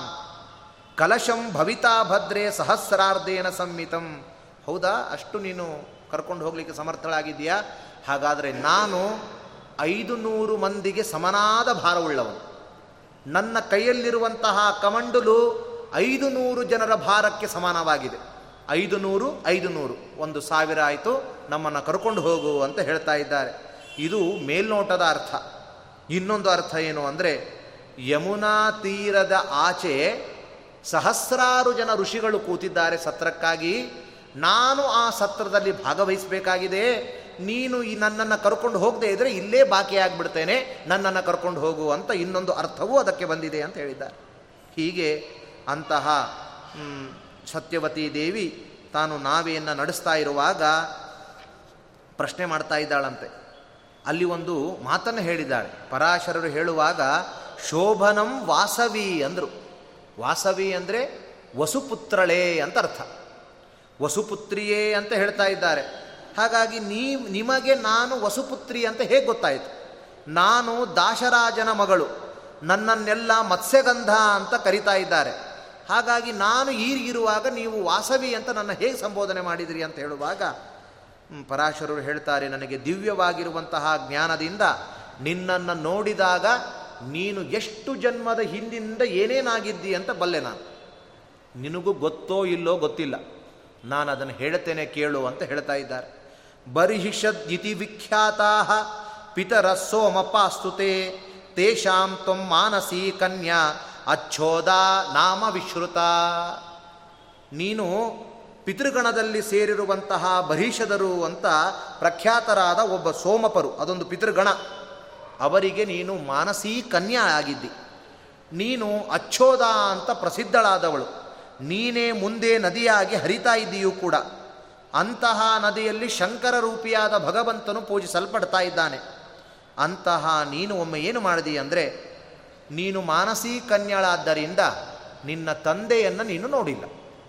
ಹಾಗಾಗಿ ಒಮ್ಮೆ ಮನು ಪುತ್ರ ವಸು ತಾನು ಸಂಚಾರ ಮಾಡ್ತಾ ಇರುವಾಗ, ನಾಮ್ನಾ ವಸುರಿತಿ ಖ್ಯಾತಂ ಮನುಪುತ್ರಂ ಮಹೀಶ್ವರಂ, ಮನುಪುತ್ರನಾದ ವಸುವನ್ನು ನೋಡಿ ನೀನು ತಂದೆ ಅಂತ ಭ್ರಮಿಸಿದಿ. ಅವನೇ ನನ್ನ ತಂದೆ ಅಂತ ಭ್ರಮಿಸ್ತಾ ಇದ್ದೀಯ. ಆವಾಗ ನಿನಗೆ ಮಾನಸವಾದ ವ್ಯಭಿಚಾರ ದೋಷ ಬಂತು. ತಂದೆ ಅಲ್ಲದೇ ಇರುವವನನ್ನ ತಂದೆ ಅಂತ ಭಾವಿಸಿದ್ದರಿಂದ ನೀನು ಪತನವನ್ನು ಹೊಂದಲಿಕ್ಕೆ ಶುರು ಮಾಡ್ತೀಯಾ? ಪಿತರಂ ಪ್ರಾರ್ಥಯಿತ್ವಾನ್ಯಂ ಯೋಗಾತ್ ಭ್ರಷ್ಟ ಪಪಾತಃ. ಬೀಳ್ತಾ ಇರುವಾಗ ಮೂರು ವಿಮಾನಗಳು ನಿಂತಿದೆ. ಮೂರು ವಿಮಾನಗಳು ನಿಂತಿರುವಾಗ ಅದರ ಮುಂದುಗಡೆಯಿಂದ ಪಾತವನ್ನು ಹೊಂತಾ ಇದ್ದಿ. ಅಲ್ಲಿ ಮೂರು ಜನ ಕೂತಿದ್ದಾರದು. ಭಾರತ ಹೇಳ್ತದೆ, ಹೇಗಿದ್ದಾರೆ ಅಂದರೆ, ತ್ರಸುರೇಣು, ತ್ರಸರೇಣು ಪ್ರಮಾಣಾಂಸ್ತಾನ್ ತತ್ರ ಪಶ್ಯತ್ ಸ್ವಕಾನ್ ಪಿತೃನ್. ಅಲ್ಲಿ ತ್ರಸರೇಣು ಅಂತ, ತ್ರಸರೇಣು ಗಾತ್ರ. ಇದು ಸ್ವಲ್ಪ ತರ್ಕದಲ್ಲಿರುವಂತಹ ಭಾ, ಬರುವಂತಹ ಭಾಷೆ. ಪರಮಾಣು. ಪರಮಾಣು ಎರಡು ಸೇರಿದರೆ ದ್ವಣುಕ. ದ್ವಣುಕಗಳು ಮೂರು ಸೇರಿದರೆ ಒಂದು ತ್ರಸರೇಣು ಅಂತ ಕರೀತಾರೆ. ಪರಮಾಣು ಅಂದರೆ ಏನು ಅಂದರೆ, ಜಾಲ ಸೂರ್ಯ ಮರೀಚಿಸ್ತಂ, ಯತ್ ಸೂಕ್ಷ್ಮಂ ದೃಶ್ಯತೆ ರಜಃ. ಬೆಳಕಿನ ಕಿಂಡಿಯಿಂದ ಸೂರ್ಯನ ಬೆಳಕಿನ ಕಿಂಡಿಯಲ್ಲಿ ಬೆಳಕು ಬಿದ್ದಾಗ ಅಲ್ಲಿ ಧೂಳು ಕಾಣ್ತದೆ ಆ ಧೂಳಿನಲ್ಲಿ ಒಂದು ಧೂಳನ್ನು ತೆಗೆದುಕೊಳ್ಬೇಕಂತೆ. ಅದನ್ನು ಆರು ತುಂಡು ಮಾಡಬೇಕಂತೆ. ಅದರಲ್ಲಿ ಉಳಿಯುವಂತಹ ಭಾಗ ಏನಿದೆ ಅದು ಪರಮಾಣು ಅಂತ ಹೇಳಿದ್ದಾರೆ. ಹಾಗಾದರೆ ಅದು ಪರಮಾಣು. ಆ ಪರಮಾಣುಗಳು ಎರಡು ಸೇರಿದರೆ ದ್ವಣುಕ. ಆ ದ್ವಣುಕಗಳು ಮೂರು ಸೇರಿದರೆ ಒಂದು ತ್ರಣುಕ. ಅದನ್ನೇ ಇಲ್ಲಿ ತ್ರಸರೇಣು ಪ್ರಮಾಣಕಾನ್ ಅಂದರೆ ಅಷ್ಟು ಸೂಕ್ಷ್ಮವಾದದೆ ಕಾಣ್ತಾರೆ. ಪರಮಾಣು ಕಾಣೋಲ್ಲ, ನಾವು ಯಾವುದಾದ್ರೂ ಒಂದು ಸಾಧನ ಇಟ್ಕೊಂಡ್ರೆ ಮಾತ್ರ ಕಾಣ್ತದೆ. ಹಾಗಾಗಿ ಇಂತಹ ತ್ರಸರೇಣು ಗಾತ್ರದಲ್ಲಿರುವಂತಹ ಒಬ್ಬ, ನೀನು ಮೂರು ಜನನ ನೋಡಿದಿ, ಆಗ ಅಂತಹ ನಿನಗೆ ನಿಜವಾದ ಪಿತೃಗಳವರು, ನನ್ನನ್ನು ಕಾಪಾಡಿ ತಾತೇತಿ ತಾನು ಉವಾಚಾರ್ಥ ದೀನಳಾಗಿ ಅಪ್ಪ ನನ್ನ ಕಾಪಾಡು ಅಂತ ನೀನು ಅಂಗಲಾಚಿದಿ. ಆವಾಗ ನಿನ್ನನ್ನು ನಿಲ್ಲು ಅಂತ ಹೇಳಿ ಅಲ್ಲಿ ನಿಲ್ಲಿಸಿ ಅವರು ಹೇಳ್ತಾ ಇದ್ದಾರೆ, ನೀನು ಮಾನಸಿಕವಾದ ದೋಷವನ್ನು ಹೊಂದಿದ್ದರಿಂದ ನೀನು ಭ್ರಷ್ಟಳಾಗ್ತಾ ಇದ್ದೀಯಾ? ಅದಕ್ಕೋಸ್ಕರ ತಂದೆ ಅಲ್ಲದೇ ನನ್ನ ತಂದೆ ಅಂತ ಭಾವಿಸಿದ್ದಿ. ಅದಕ್ಕೆ ನೀನು ದೇವತೆಗಳಾದ ಶರೀರದಿಂದ ಕರ್ಮವನ್ನು ಮಾಡಿದಾಗ ಆ ಕರ್ಮದ ಫಲ ದೇವತಾ ಶರೀರದಲ್ಲಿ ಆಗುತ್ತಂತೆ. ಯೈರಾರಭಂತೆ ಕರ್ಮಾಣಿ ಶರೀರೈರಿಹ ದೇವತಾ ದೇವತೆಗಳು ಯಾವ ಶರೀರದಿಂದ ಕರ್ಮವನ್ನು ಮಾಡ್ತಾರೋ ಆ ಕರ್ಮಗಳ ಭೋಗವನ್ನು ಅದೇ ಶರೀರದಲ್ಲಿ ಅವರು ಅನುಭವಿಸ್ತಾರೆ. ಯಾಕೆಂದರೆ ಒಂದು ಕಲ್ಪಾಂತ ಜೀವಿಗಳವರು. ಅದರ ಮನುಷ್ಯರಲ್ಲಾಗುವಾಗ ಹಾಗಲ್ಲ. ಅಲ್ಪಾಯುಷ್ಯ, ಈ ಜನ್ಮದಲ್ಲಿ ಮಾಡಿರುವಂತಹ ಕರ್ಮವನ್ನು ಇದೇ ಮನುಷ್ಯ ಯೋನಿಯಲ್ಲಿ ಮಾಡಿ ಮುಗಿಸ್ತೇನೆ ಎಂಬುವ ಖಾತ್ರಿ ಇಲ್ಲ. ಮುಗಿಸ್ಲಿಕ್ಕೆ ಆಗೋದೂ ಇಲ್ಲ. ಹಾಗಾಗಿ ನೀನು ಮುಂದಿನ ಒಂದು ಜನ್ಮದಲ್ಲಿ ನೀನು ಈ ಮರಣ ಹೊಂದಿದ ಮೇಲೆ ಮುಂದಿನ ಜನ್ಮದಲ್ಲಿ ನಿನ್ನ ಉತ್ತಮವಾಗಿರುವ ಸುಖವನ್ನು ಹೊಂದತಿ ಅಂತ ಹೇಳಿ, ನೀನು ನಿಜವಾದ ಪಿತೃಗಳನ್ನು ತಿಳಿದೇ ಇರುವುದರಿಂದ ಪಿತೃಹೀನನಾಗಿರುವಂತಹ ರೀತಿಯಲ್ಲಿ ಕನ್ಯೆ ಆಗ್ತಿ ನೀನು ಅಂತ ಹೇಳಿದ್ರು. ಪಿತೃಗಳನ್ನು ಪಿತೃಗಳು ಅಂತ ತಿಳಿದಿಲ್ಲ. ಅದಕ್ಕೋಸ್ಕರ ಪಿತೃಹೀನೆಯಾಗಿದ ಕನ್ಯೆಯಾಗಿ ನೀನು ಜನಿಸ್ತೀಯ, ವಸುವಿನ ಸಮೀಪಕ್ಕೆ ಸೇರ್ತಿ, ಅಲ್ಲಿ ಮತ್ಸ್ಯಯೋನಿಯಿಂದ ಜನಿಸಿ ದಾಶರಾಜನು ನಿನ್ನನ್ನು ಮಗಳಾಗಿ ಬೆಳೆಸ್ತಾ ಇದ್ದಾನೆ. ಅಂತಹ ನೀನು ಎಲ್ಲಿ ಹುಟ್ಟುತ್ತೀಯ ಅಂತ ಹೇಳಿದರೆ, ಅಪ್ಸರೆಯಾದ ಅದ್ರಿಕಾ ಎಂಬುವಂತಹ ಮತ್ಸೆಯಲ್ಲಿ ನೀನು ಹುಡ್ತಾ ಇದ್ದೀಯ. ನೀನನ್ನ ಸಾಕ್ಷಾ ಪರಾಶರರು ಮದುವೆಯಾಗ್ತಾರೆ. ಅಲ್ಲಿ ನಿನ್ನ ವಿಶಿಷ್ಟವಾದ ಸಾಕ್ಷಾತ್ ಭಗವಂತನೇ ವೇದವ್ಯಾಸ ದೇವರಾಗಿ ಹುಡ್ತಾ ಇದ್ದಾರೆ ಅಂತ ಹೇಳಿದ್ದಾರೆ. ಹಾಗಾಗಿ ಮತ್ಸ್ ಅದ್ರಿಕಾದೇವಿ ತಾನು ಶಾಪವನ್ನು ಮುಚ್ಚಿತಳಾಗ್ತಾಳೆ. ನೀನಾಗುವಾಗ ಲೋಕಕ್ಕೆ ತಸ್ಯಾಂ ತಸ್ಮಾತ್ ವಾಸವಿ ಭದ್ರಂತೆ ಇಷ್ಟು ನೀನು ವಸುರಾಜನ ಮಗಳು, ಅದಕ್ಕೋಸ್ಕರ ನಿನ್ನನ್ನು ವಸುಪುತ್ರಿ ಅಂತ ನಾನು ಸಂಬೋಧನೆ ಮಾಡಿದೆ ಅಂತ ಹೇಳಿದಾಗ ಆಶ್ಚರ್ಯ ಆಗೋಯಿತು ಮೈಯೆಲ್ಲ ರೋಮಾಂಚನ ಆಯಿತು, ತನ್ನ ಜಾತಿ ಸ್ಮೃತಿ ಆಯಿತು, ನಾನೇನೇನು ಆಗಿದ್ದೆ ಎಂಬುದನ್ನೆಲ್ಲ ನೆನಪಿಗೆ ಬಂತು. ಆವಾಗ ಹೇಳ್ತಾ ಇದ್ದಾರೆ ಈ ರೀತಿ ಹೇಳಿದ ಮೇಲೆ ಬ್ರಾಹ್ಮಣ ಶ್ರೇಷ್ಠನೇ, ಇಷ್ಟು ರೀತಿಯಲ್ಲಿ ನನ್ನ ಭಾವವನ್ನು ನೀನು ಹೇಳಿದ್ದಿ ಅಂತ ಹೇಳಿದಾಗ ಅವರು ಹೇಳ್ತಾರೆ, ದೋಷರಹಿತಳಾಗಿರುವಂತಹ ನಿನ್ನಲ್ಲಿ ನನಗೆ ಇಚ್ಛೆ ಎಂಬುವಂಥದ್ದು ಬಂದಿದೆ ಎಂಬುದಾಗಿ ಹೇಳಿದಾಗ ಅವಳು ಹೇಳ್ತಾಳೆ, ನೀವು ನನ್ನ ಸಂಘವನ್ನು ಮಾಡಿದರೆ ನನ್ನ ಕನ್ಯಾಭಾವ ಎಂಬುವಂಥದ್ದು ದೂಷಿತವಾಗ್ತದೆ. ಆಗ ನಾನು ಮನೆಗೆ ಹೋಗುವುದು ಹೇಗೆ? ನನ್ನ, ನಾನು ತಂದೆಯಲ್ಲಿ ಬೆಳೆದವಳು, ತಂದೆಯ ಹತ್ತಿರವೇ ಇರುವವಳು. ಅಂತಹ ನನ್ನನ್ನು ನೀವು ಸ್ವೀಕಾರ ಮಾಡಿದರೆ ನಾನು ತಂದೆಗೆ ಹೇಗೆ ನಾನು ಮುಖ ತೋರಿಸಬೇಕು, ಅಲ್ಲಿ ಹೇಗೆ ವಾಸ ಮಾಡಬೇಕು, ಅದನ್ನೆಲ್ಲ ನನಗೆ ನೆನೆಸ್ಕೊಂಡ್ರೆ ಭಯ ಆಗ್ತಾ ಇದೆ ಅಂತ ಹೇಳಿದಾಗ ಪರಾಶರು ಹೇಳಿದರು, ನನ್ನ ಅನುಗ್ರಹದಿಂದ ಮತ್ತೆ ನೀನು ಕನ್ಯಾಭಾವನ್ನು ಹೊಂದುತ್ತೀಯ? ನನ್ನ ಈ ಸಂಘದಿಂದ ಉತ್ತಮವಾಗಿರುವಂತಹ ಭಗವಂತನ ಅವತಾರವಾಗ್ತದೆ, ಅಂತಹ ನಿನಗೆ ಏನು ಬರಬೇಕು ಕೇಳು ಅಂತ ಹೇಳಿದಾಗ, ಆ ಸತ್ಯವತಿ ದೇವಿ ಕೇಳಿದ್ಲು, ನನ್ನಲ್ಲಿರುವ ಈ ಮತ್ಸ್ಯಗಂಧವನ್ನು ದೂರ ಮಾಡಿರಿ ನೀವು ಅಂತ ಪ್ರಾರ್ಥನೆ ಮಾಡ್ತಾಳೆ. ಆಯಿತು ಅಂತ ಮತ್ಸ್ಯಗಂಧವನ್ನು ದೂರ ಮಾಡಿದರು. ದೂರ ಮಾಡಿ ಎಂತಹ ಒಂದು ಗಂಧ ಕೊಟ್ಟರು ಅಂದರೆ ಅಂತಹ ಒಳಗೆ ತಸ್ಯಾಸ್ತು ಯೋಜನಾದ್ ಗಂಧಂ ಆಜಿಗ್ರಂಥಿ ನರಾಭುವಿ. ಒಂದು ಯೋಜನ ದೂರದಲ್ಲಿದ್ದರೂ ಕೂಡ ಸು, ಸುಂದರವಾದ ಪರಿಮಳ ಬರುವಂತಹ ಒಂದು ಸುಗಂಧದ ಒಂದು ಮೈಯನ್ನು ಕೊಡ್ತಾ ಇದ್ದಾರೆ ಅವರು ಒಂದು ಯೋಜನ ದೂರದಲ್ಲಿದ್ದರೂ ಕೂಡ ಆ ಗಂಧ ಎಂಬುವಂಥದ್ದು ಬರಬೇಕು. ಘಮ ಘಮ ಘಮ ಘಮ ಪರಿಮಳ ಬರಬೇಕು. ಆ ಥರದ ಒಂದು ಗುಣವನ್ನು ನೀಡಿದ್ದಾರೆ. ಅದಕ್ಕೆ ಗಂಧವತಿ ಅಂತ ಪ್ರಸಿದ್ಧಳಾದ್ಲು, ಮತ್ಸ್ಯಗಂಧಿ ಹೋಗಿ ಗಂಧವತಿ ಆದ್ಲು. ಯೋಜನದುದ್ದಕ್ಕೂ ಗಂಧದ ಪರಿಮಳ ಬರ್ತಾ ಇತ್ತು ಆದ್ದರಿಂದ ಯೋಜನ ಗಂಧ ಅಂತಲೂ ಕೂಡ ಪ್ರಸಿದ್ಧಳಾಗ್ತಾ ಇದ್ದಾಳೆ. ಇಷ್ಟು ಆದ ಮೇಲೆ ಇನ್ನೂ ವಿವಾಹ ಆಗಿಲ್ಲ. ನಾನು ನಿನ್ನಲ್ಲಿ ಸಂಘ ಮಾಡಬೇಕು ಅಂತ ಮಾತ್ರ ಸತ್ಯವತಿಯಲ್ಲಿ ಹೇಳಿದ್ದಾರೆ ಪರಾಶರರು. ವೀರಾಸನದಲ್ಲಿ ಕೂತು ಪರಾಶರರು ಯೋಚನೆ ಮಾಡಿದರಂತೆ. ಏನು ಯೋಚಿಸಿದರು ಅಂದರೆ, ಶಿಷ್ಟಾನಾಂತು ಸಮಾಚಾರ ಶಿಷ್ಟಾಚಾರ ಇತಿ ಸ್ಮೃತಃ. ಶಿಷ್ಟಾಚಾರರು ಸಜ್ಜನರು ಯಾವ ಮಾರ್ಗದಲ್ಲಿ ನಡೀತಾರೋ ಅದನ್ನು ಶಿಷ್ಟಾಚಾರ ಅಂತ ಕರೆದಿದ್ದಾರೆ. ಶ್ರುತಿ ಸ್ಮೃತಿಗಳನ್ನು ತಿಳಿದವರನ್ನು ವಿಪ್ರರು ಅಂತ ಕರೆದಿದ್ದಾರೆ. ಜ್ಞಾನವಂತರಾದವರನ್ನ ಧರ್ಮಿಷ್ಠರು ಅಂತ ಕರೆದಿದ್ದಾರೆ. ಹಾಗಾಗಿ ಧರ್ಮಜ್ಞರ ವಿಧಾನ ಮಾಡಿದ ಧರ್ಮವು ಎರಡು ತೆರನಾಗಿದೆ. ಶ್ರೌತ ಮತ್ತು ಸ್ಮಾರ್ತ ಎಂಬುದಾಗಿ. ವಿವಾಹ, ಅಗ್ನಿಹೋತ್ರ, ಹೋಮಗಳೆಲ್ಲವೂ ಕೂಡ ಶ್ರೌತ ಕರ್ಮಗಳು. ಆಯಾ ವರ್ಣಾಶ್ರಮ ಉಚಿತವಾಗಿರುವಂತಹ ಧರ್ಮಗಳನ್ನು ಸಂಬಂಧಪಟ್ಟ ನಿಯಮಗಳನ್ನು ಆಚರಣೆ ಮಾಡುವಂಥದ್ದು ಸ್ಮಾರ್ತಾಚರಣ. ಹಾಗಾಗಿ ನಾವು ಧರ್ಮಕ್ಕೆ ಬೆಲೆಯನ್ನು ಕೊಡಬೇಕು ನಾವು ಅಂತ ಹೇಳಿ ಯಾವುದು ಒಳ್ಳೆಯ ಫಲವನ್ನು ಕೊಡ್ತದೋ ಆ ಆಚಾರವನ್ನು ಜ್ಞಾನಿಗಳು ಧರ್ಮ ಅಂತ ಕರೆದಿದ್ದಾರೆ. ಯಾವ ಆಚರಣೆಯಿಂದ ಕೆಟ್ಟದಾಗಿರುವಂತಹ ಫಲ ಕೊಡ್ತದೋ ಅದನ್ನು ಅನ ಅನಾಚಾರ ಅಂತ ಅಧರ್ಮ ಅಂತ ಕರಿತಾ ಇದ್ದಾರೆ. ಅದಕ್ಕೋಸ್ಕರ ಇಷ್ಟ ಫಲವನ್ನು ಹೊಂದಲಿಕ್ಕಾಗಿ ನಾನು ಧರ್ಮವನ್ನೇ ಸ್ವೀಕಾರ ಮಾಡಬೇಕು. ಅಷ್ಟೇ ಅಲ್ಲ, ಎಂತಹ ಕನ್ಯೆಯನ್ನು ಸ್ವೀಕಾರ ಮಾಡಬಾರ್ದು ಅಂದರೆ ಸಿಟ್ಟಿನಿಂದ ಕೂಡಿದ ಕನ್ಯೆಯನ್ನು, ಅಂಗವಿಕಳಲಾಗಿರುವಂಥವಳನ್ನು ಮತ್ತು ವಯಸ್ಸಿನಲ್ಲಿ ನಮಗಿಂತಲೂ ಅಧಿಕವಾಗಿರುವಂತಹ ಕನ್ಯೆಯನ್ನು ಬೇರೆಯವರಿಗೆ ಮದುವೆ ಮಾಡಿ ಕೊಟ್ಟಾದ ಮೇಲೆ ಸ್ವೀಕಾರ ಮಾಡು ಹಾಗಿಲ್ಲ. ಹೀಗೆ ರಜಸ್ವಲೆಯಾಗಿರುವಂಥವಳನ್ನು, ಪಾಂಡುರೋಗ, ಕುಷ್ಠರೋಗಾದಿಗಳು ಸಂಪರ್ಕವಾಗಿರುವಂತಹ ಕನ್ಯೆಯನ್ನು ಹೀಗೆ ಸಮಾಗಮ ಮಾಡುವ ಹಾಗಿಲ್ಲ ಅಂತ ಧರ್ಮಶಾಸ್ತ್ರ ತಿಳಿಸಿದೆ.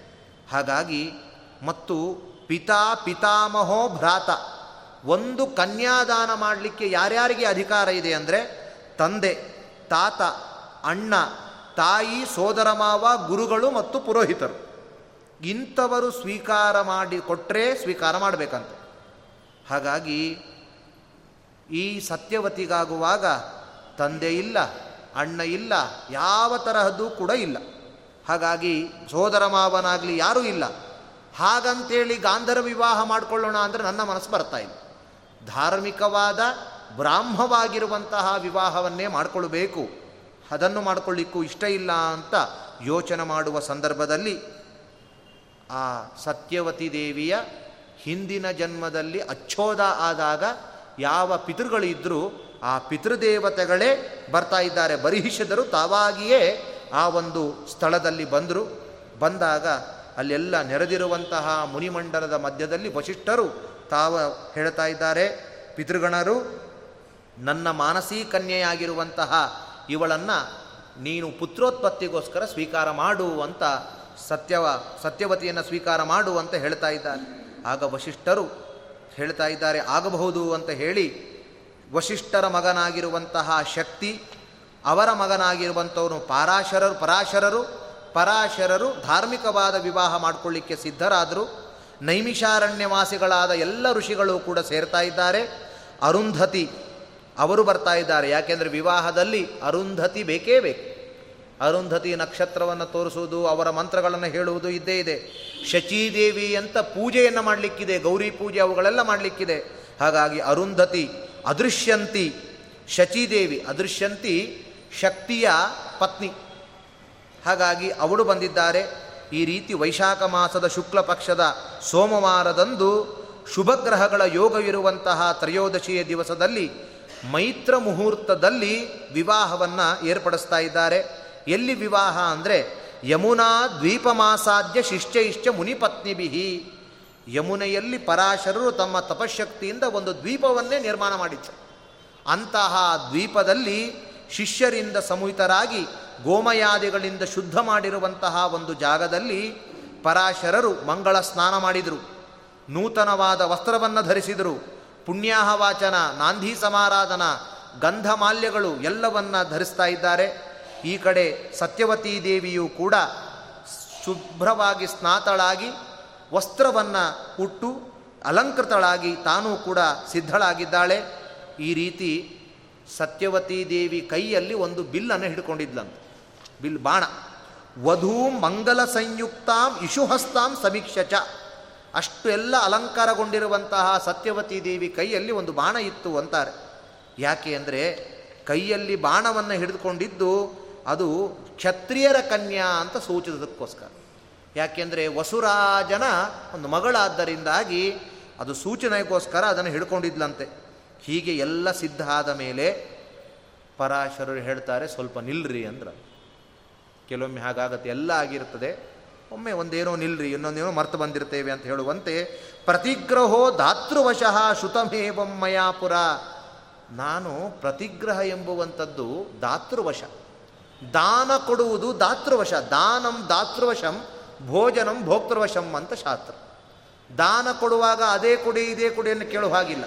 ದಾನ ಯಾವುದು ಕೊಡ್ತಾರೋ ಅದೇ ತಗೊಳ್ಬೇಕು. ಉಪ್ಪು, ಎಣ್ಣೆ, ಕಬ್ಬಿಣ, ಕಂಬಳಿ, ಏನು ಕೊಡ್ತಾರೋ ಅದು ತಗೊಳ್ಬೇಕು. ಸುವರ್ಣ ದಾನ ಅದೇ ಬೇಕು ಅಂತ ಅನಬಾರದಂತೆ. ಹಾಗಾಗಿ ದಾತೃವಶವಾಗಿದೆ ಆ ದಾನ. ದಾನ ಎಂಬುವಂಥದ್ದು ದಾತೃವಶ ಆಗಿರುವಾಗ ಇದನ್ನು ದಾನ ಕೊಡಲಿಕ್ಕೆ ಅರ್ಹತೆ ಇರುವಂಥದ್ದೇ ಅವನ ತಂದೆಗೆ.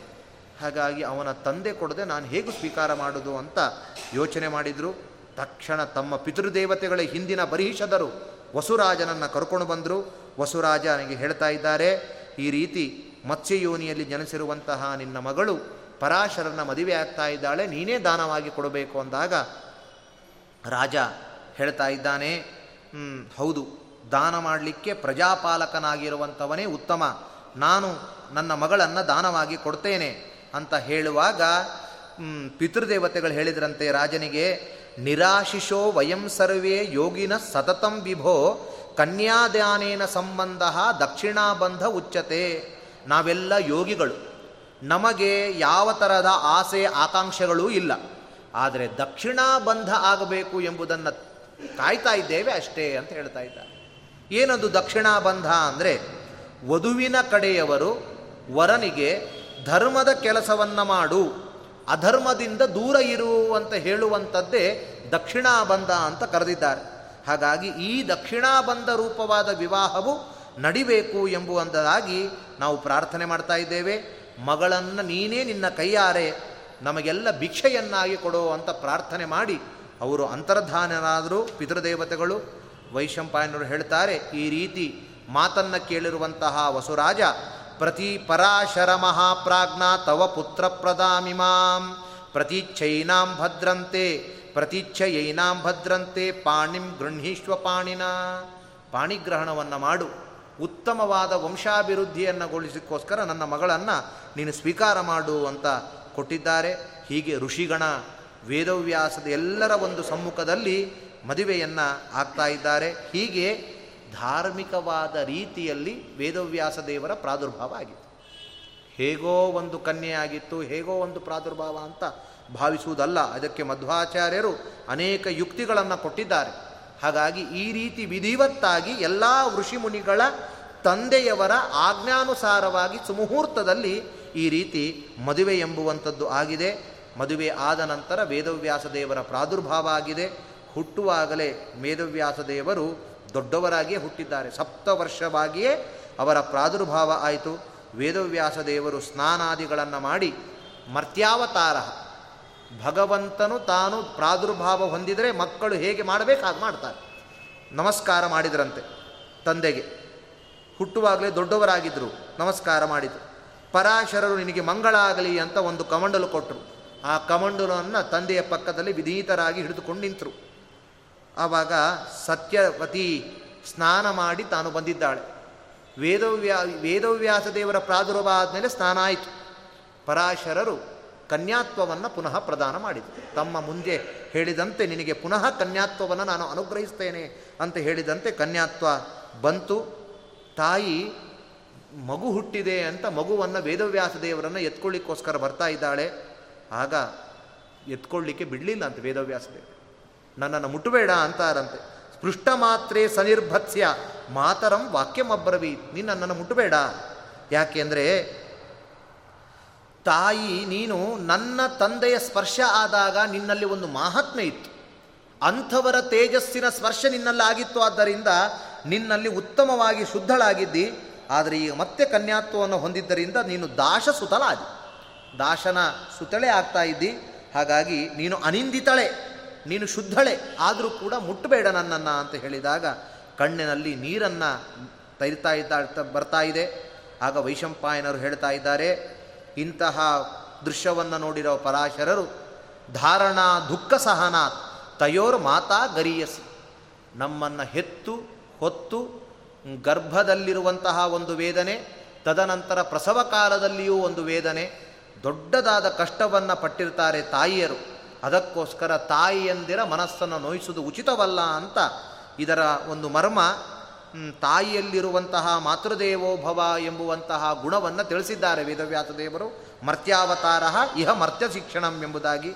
ಹಾಗಾಗಿ ಪರಾಶರು ಹೇಳಿದರು, ವೇದ ವೇದಾಂತ ಪಾರಂಗತರಾಗಿರುವ ಋಷಿಗಳು ಮೃಗಯೋನಿಯಲ್ಲಿ ಹುಟ್ಟಿದ್ದಾರೆ, ಪಕ್ಷಿಯೋನಿಯಲ್ಲಿ ಹುಡ್ತಾರೆ ಅಪ್ಸರ ಯೋನಿಯಲ್ಲಿ ಹುಡ್ತಾರೆ. ಉದಾಹರಣೆಗೆ ಋಷ್ಯಶೃಂಗರು ಹೆಣ್ಣು ಜಿಂಕೆಯ ಪುತ್ರರಾಗಿದ್ದಾರಂತ. ಕಣ್ವರು ನವಿಲಿನ ಗರ್ಭದಲ್ಲಿ ಜನಿಸಿದ್ದಾರೆ. ಅಗಸ್ತ್ಯರು ಮತ್ತು ವಶಿಷ್ಠರು ಊರ್ವಶಿಯಲ್ಲಿ ಜನಿಸಿದ್ದಾರೆ. ಸೋಮಶ್ರವ ಹೆಣ್ಣು ಸರ್ಪದಲ್ಲಿ ಜನಿಸಿದ್ದಾನೆ.